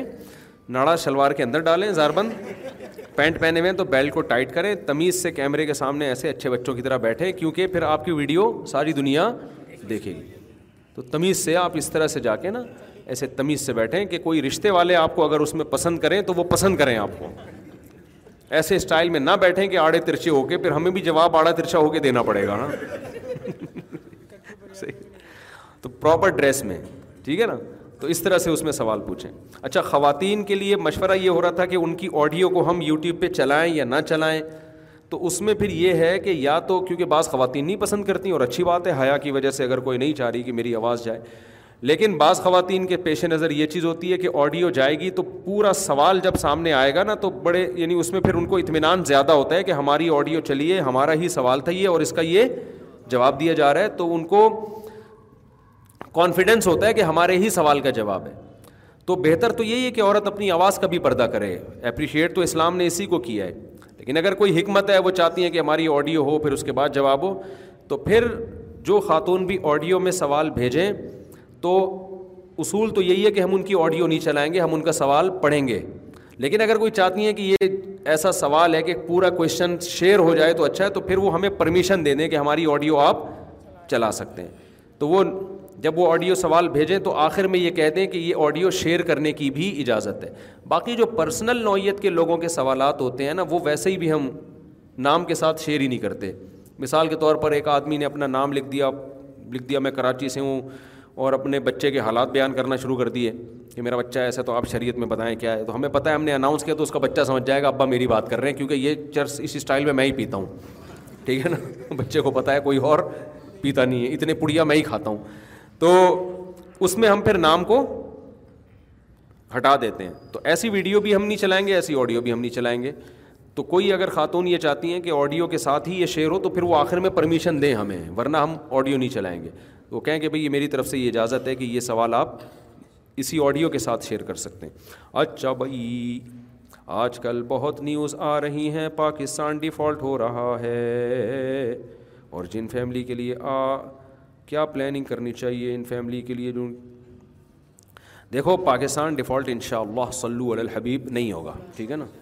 کیونکہ دو کنٹری ایسے ہیں ایک چائنا اور ایک سعودیہ جو پورے زور لگا دیں گے ڈیفالٹ نہ ہو پاکستان کی مثال ایسے ہے جیسے وسیم بھائی نے ایک کروڑ روپے مجھ سے قرضہ لے لیا مجھے پتا ہے یہ مر گئے تو یہ قرضہ کوئی بھی نہیں دے گا مجھے تو میں چاہوں گا یہ مریں میں پچاس لاکھ روپے لگا کے ان کی ان کو بچاؤں گا میں کہ میرے پچاس ضائع ہو جائیں اگلے پچاس لاکھ تو بچ جائیں گے نا میرے تو پاکستان نے الحمد للہ ایسا حساب کتاب ہے کہ اس کو یہ اگر مر گیا نا تو ادھر چائنا کا بیڑا گرگ ہونے والا ہے کیونکہ انڈیا سے روکنے والا کوئی بھی نہیں ہوگا ادھر سعودی عرب ہماری آرمی سعودی عرب حرمین کی الحمد للہ ہمارے لیے فخر کی بات ہے حفاظت کرتی ہے تو اور بھی بہت سے ہمارے پازیٹیو ایسی چیزیں ہیں جو ہم مسلم کنٹریز کی ایسی خدمت کر رہے ہیں کہ بہت سارے ملکوں کا ہم سے مفاد ہے اگر ہم مارکیٹ سے ہم شارٹ ہوئے تو وہ بھی مارکیٹ سے شارٹ ہو جائیں گے تو یہ جو بعض لوگ آتے ہیں ڈرا رہے ہیں آپ کو ڈیفالٹ ہو رہا ہے بھاگو بھاگو بھاگو اتنا گھبرانے کی بالکل بھی ضرورت نہیں ہے ہمیں تو نیشنلٹی باہر کے لوگ کہہ رہے ہوتے ہیں ادھر آ جاؤ نیشنلٹی ہم کہتے ہیں یار اپنے ملک میں ٹھیک ہے اگر نیشنلٹی لی بھی تو کوشش کریں گے یہاں کی پہلے ہو ٹھیک ہے نا پھر ہو رہنا ارادہ ہمارا تو یہی ہے کہ بھائی ادھر ہی رہنا ہے ہم نے کیونکہ دیکھو باہر ملکوں میں آپ بے شک ڈالر میں کماتے ہو لیکن یہاں آپ اس یہاں کی آمدن میں نا برکت اللہ نے بہت رکھی ہے یہاں پورا پورا گھر لوگ ابھی بھی چلا رہے ہیں ایک کما رہا ہوتا ہے دس افراد کھا رہے ہوتے ہیں باہر ایسا سیٹ اپ نہیں ہے مرد الگ کماتا ہے بیگم صاحبہ الگ کما رہی ہیں بڑے مسائل ہیں تو صرف ایک چیزیں آپ کو نظر آتی ہیں گٹر کے ڈھکن ہیں وہاں پہ لیکن بہت ساری چیزیں یہاں بڑے فائدے ہیں دوسری بات یہ ہے کہ جس انسان جس مٹی میں پلتا بڑھتا ہے نا یاد اس کو وہی مٹی آتی ہے کہ کسی اور جگہ جا کے ایڈجسٹ ہونا بڑا مشکل کام ہے بہت مشکل اجنبیت کا احساس ہوتا ہے انسان کو اور دوسری بات یہ کہ دیکھو جو بھی ملک کے حالاتوں ڈیفالٹ کی طرف جا رہا ہے پاکستان کی اپنی جو سورس آف انکم ہے نا وہ ٹھیک ٹھاک ہے بعض دفعہ جب سر پہ پڑتی ہے تو پھر قوم بھی اپنے پاؤں پہ کھڑی ہوتی ہے جرمنی جو آج اتنا ترقی یافتہ ہے نا اس لیے کہ جرمنی کا ایک دفعہ دیوالیہ ہو چکا ہے ایسا حال ہوا تھا جرمنی کا کہ نوٹ جو ہے نا وہ جلانے کے کام آ رہے تھے لکڑی سے زیادہ سستا نوٹ پڑ رہا تھا ان کو جب چپت پڑی ہے تو پھر اس قوم میں شعور پیدا ہوا نا تو کچھ ہم بھی اتنی ان شاء اللہ ہمارے یہاں نوبت نہیں آئے گی لیکن کچھ جب مشکلات آئیں گی تو ان شاء اللہ قوم کیا ہوگی اس میں پھر وہ بیدار ہوگی قوم ان شاء اللہ تو ہمارے پاس تو اتنا ملک کے اندر اتنا کچھ پیدا ہو رہا ہے میں آپ کو ایک سیدھی سی بات بتاؤں کچھ بھی نہیں کرتے نا ہم آ جائیں گے حکومت سے آزاد ہو کر اخپل زندگی پر آ جائیں گے تو پاکستان میں اللہ نے اتنے وسائل رکھے ہیں کہ انسان اخپل طریقے سے گورنمنٹ کی سپورٹ کے بغیر بھرپور طریقے سے زندہ رہ سکتا ہے بھرپور طریقے سے زندہ رہ سکتا ہے یہاں آپ اپنا بزنس کرو یار پرندوں کا کام کر کر کے لوگ ارب پتی بن گئے ہیں گائے بھینسوں سے لوگ کروڑ پتی بن گئے ہیں آپ کہو گے چارہ مہنگا ہے تو دودھ اسی حساب سے مہنگا کر دو نا ٹھیک ہے نا اتنا بزنس کیونکہ آبادی زیادہ ہے نا آبادی جس کنٹری میں زیادہ ہوتی ہے اس میں بزنس میں محنت کم اور اس کا آؤٹ پٹ بہت زیادہ ہوتا ہے یہ آبادی سے یورپ محروم ہے میں آپ کو کسی گورے سے ملواؤں گا کسی دن ان شاء اللہ بیان میں پکڑائی میں آ گئے نا جو کراچی آ کے بزنس کر رہا ہے کہہ رہا ہے یار یہ آبادی ہمیں وہاں نہیں ملے گی یا آپ مارجن آف پروفٹ بہت تھوڑا رکھو اس کے بعد بھی آپ ٹھیک ٹھاک پروفٹ کما لو گے تو گورنمنٹ کرپٹ ہوگی نا آپ ہر آدمی تھوڑی انڈیویجلی کرپٹ ہو جائے گا آپ اپنے طور پر آپ کہتے ہو گورنمنٹ کے ہسپتالوں کا نظام خراب ہے آپ بزنس کو فوکس کرو آپ اپنا پرائیویٹ ڈاکٹر کو پیسے دے دیا کرو یار تو نے جو خود لگا دیا کرے گورنمنٹ کے ہسپتال پہ مجھے بھروسہ نہیں ہے تو یہاں یقیناً غریب آدمی کے لیے بڑی مشکلات ہیں میں مانتا ہوں بہت خطرناک حد تک مشکلات ہو گئی ہیں لیکن غربت ختم کرنے کے موقع یہاں پر آپ کو باہر کے ملکوں سے زیادہ مالدار کے لیے ابھی بھی مشکلات نہیں ہے یہ بتاؤں میں یہاں جو پیسے والے لوگ ہیں میں تو ہر طبقے سے ملتا ہوں جو پیسے والا آدمی ہے اس کو یہاں سے باہر جانے کی ضرورت نہیں ہے کیونکہ وہ پیسے سے یہاں ہر ضرورت پوری الحمد للہ ہو جاتی ہے اچھے ڈاکٹر بھی مل جائیں گے اچھے ہاسپٹل بھی مل جائیں گے اچھی لوکیشن بھی مل جائے گی اس کو پاکستان میں کہ یہاں رہے یہ آب و ہوا کے لحاظ سے بھی اچھا ہے اور امن کے لحاظ سے بھی مل مل جائیں گی مسئلہ یہاں غریب آدمی کے لیے تو غریب آدمی تو ویسے بھی باہر جا نہیں سکتا وہ تو سب سے پہلے بینک اسٹیٹمنٹ دیکھتے ہیں کہ تم پیسہ کتنا ہے تمہارے پاس تو مسائل ہیں اور یہاں غربت ختم کرنا یعنی انڈیویجولی بات کر رہا ہوں ایک انفرادی طور پر غربت ختم کرنا باہر کی نسبت آسان ہے کیونکہ یہاں آپ کے پاس بزنس کے چانسز بہت ہیں تھوڑا سا کھوپڑا آپ کو استعمال کرنا پڑے گا کھوپڑی استعمال کرو گے دیکھو میں نے تو دیکھا یار لوگ کیا کیا کرتے کرتے کہاں سے کہاں کیونکہ آبادی اتنی زیادہ ہے تو جہاں آبادی ہوتی ہے نا وہاں بزنس کے مواقع بہت زیادہ ہوتے ہیں کسی بھی کام میں ہاتھ ڈالو وہ کام چل پڑتا ہے تو یہ فائدہ اٹھائے یہاں سے اچھا بھائی دوسرا دیکھو پروپیگنڈا بھی ایک خطرناک ہوتا ہے بہت سے لوگ ہمارے ملک کے دشمن ہیں وہ یوٹیوب پہ ان حالات سے فائدہ اٹھا کے پروپیگنڈا پھیلائیں گے کہ یہ ہو رہا ہے یہ ہو رہا ہے آپ کو ایسے خطرناک تاکہ جو نہیں بھی ہو رہا وہ ہونا شروع ہو جائے اسلامک بینک میں ٹی ڈی آر اکاؤنٹ کھولوں جائز ہے اسلامک بینک سے ہر طرح کے معاملات جائز ہیں میں روزگار کماتا ہوں گھر کے سارے اخراجات پورے کرتا ہوں اس کے باوجود میری بیوی میری نافرمانی کرتی ہے بچوں کے سامنے مجھے ذلیل کرتی ہے کیا اس کو رخصت کر دوں دیکھو بعض مرد عورت کے ساتھ ایسا کرتے ہیں بچوں کے سامنے اس کو ذلیل کرتے ہیں بعض عورتیں ایسا کرتی ہیں بچوں کے سامنے باپ کو ذلیل کرتی ہیں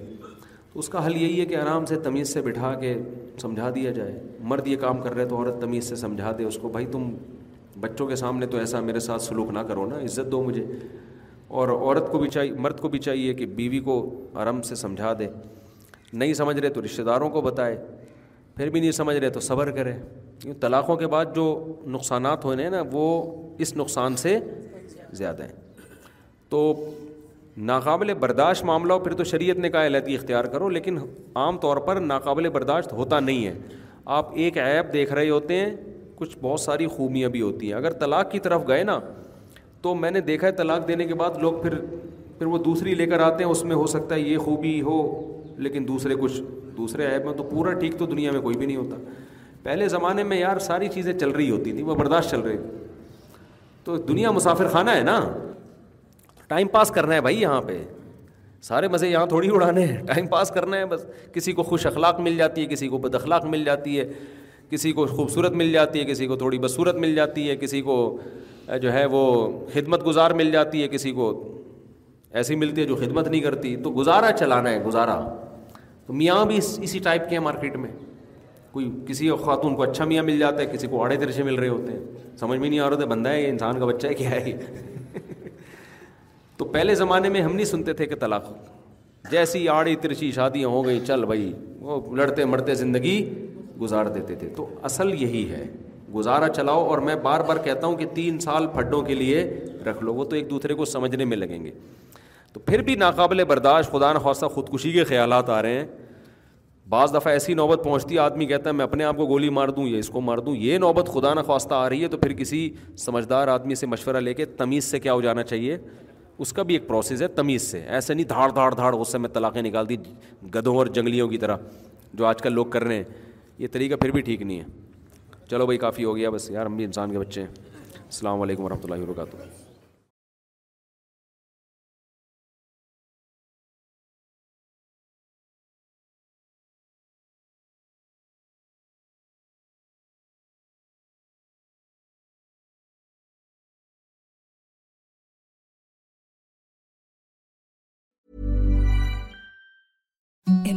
softest sheet you ever felt now amazing even softer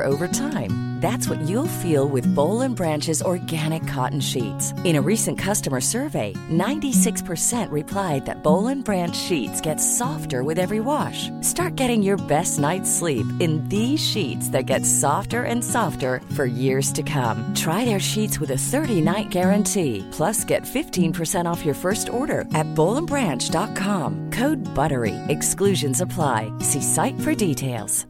Hello this is Daniel new has to be every I cans all about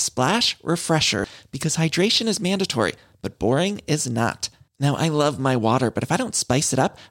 finish why the fridge my splash fresher which is flavourful brightening zeros while berry flavour is my fave is fine apple mango flavour my fave so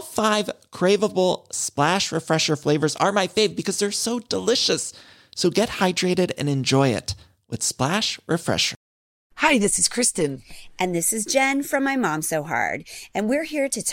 by harder when you are nursing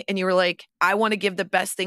my baby Well, we've got that for you. It's called By Heart, and it is a infant nutrition company built from the ground up to deliver real innovation on behalf of babies and parents. Curious about By Heart? Redeem your welcome offer at byheart.com slash podcast with code MOMS20 for a limited time. Additional terms and conditions apply. Tell them my mom so hard sent you.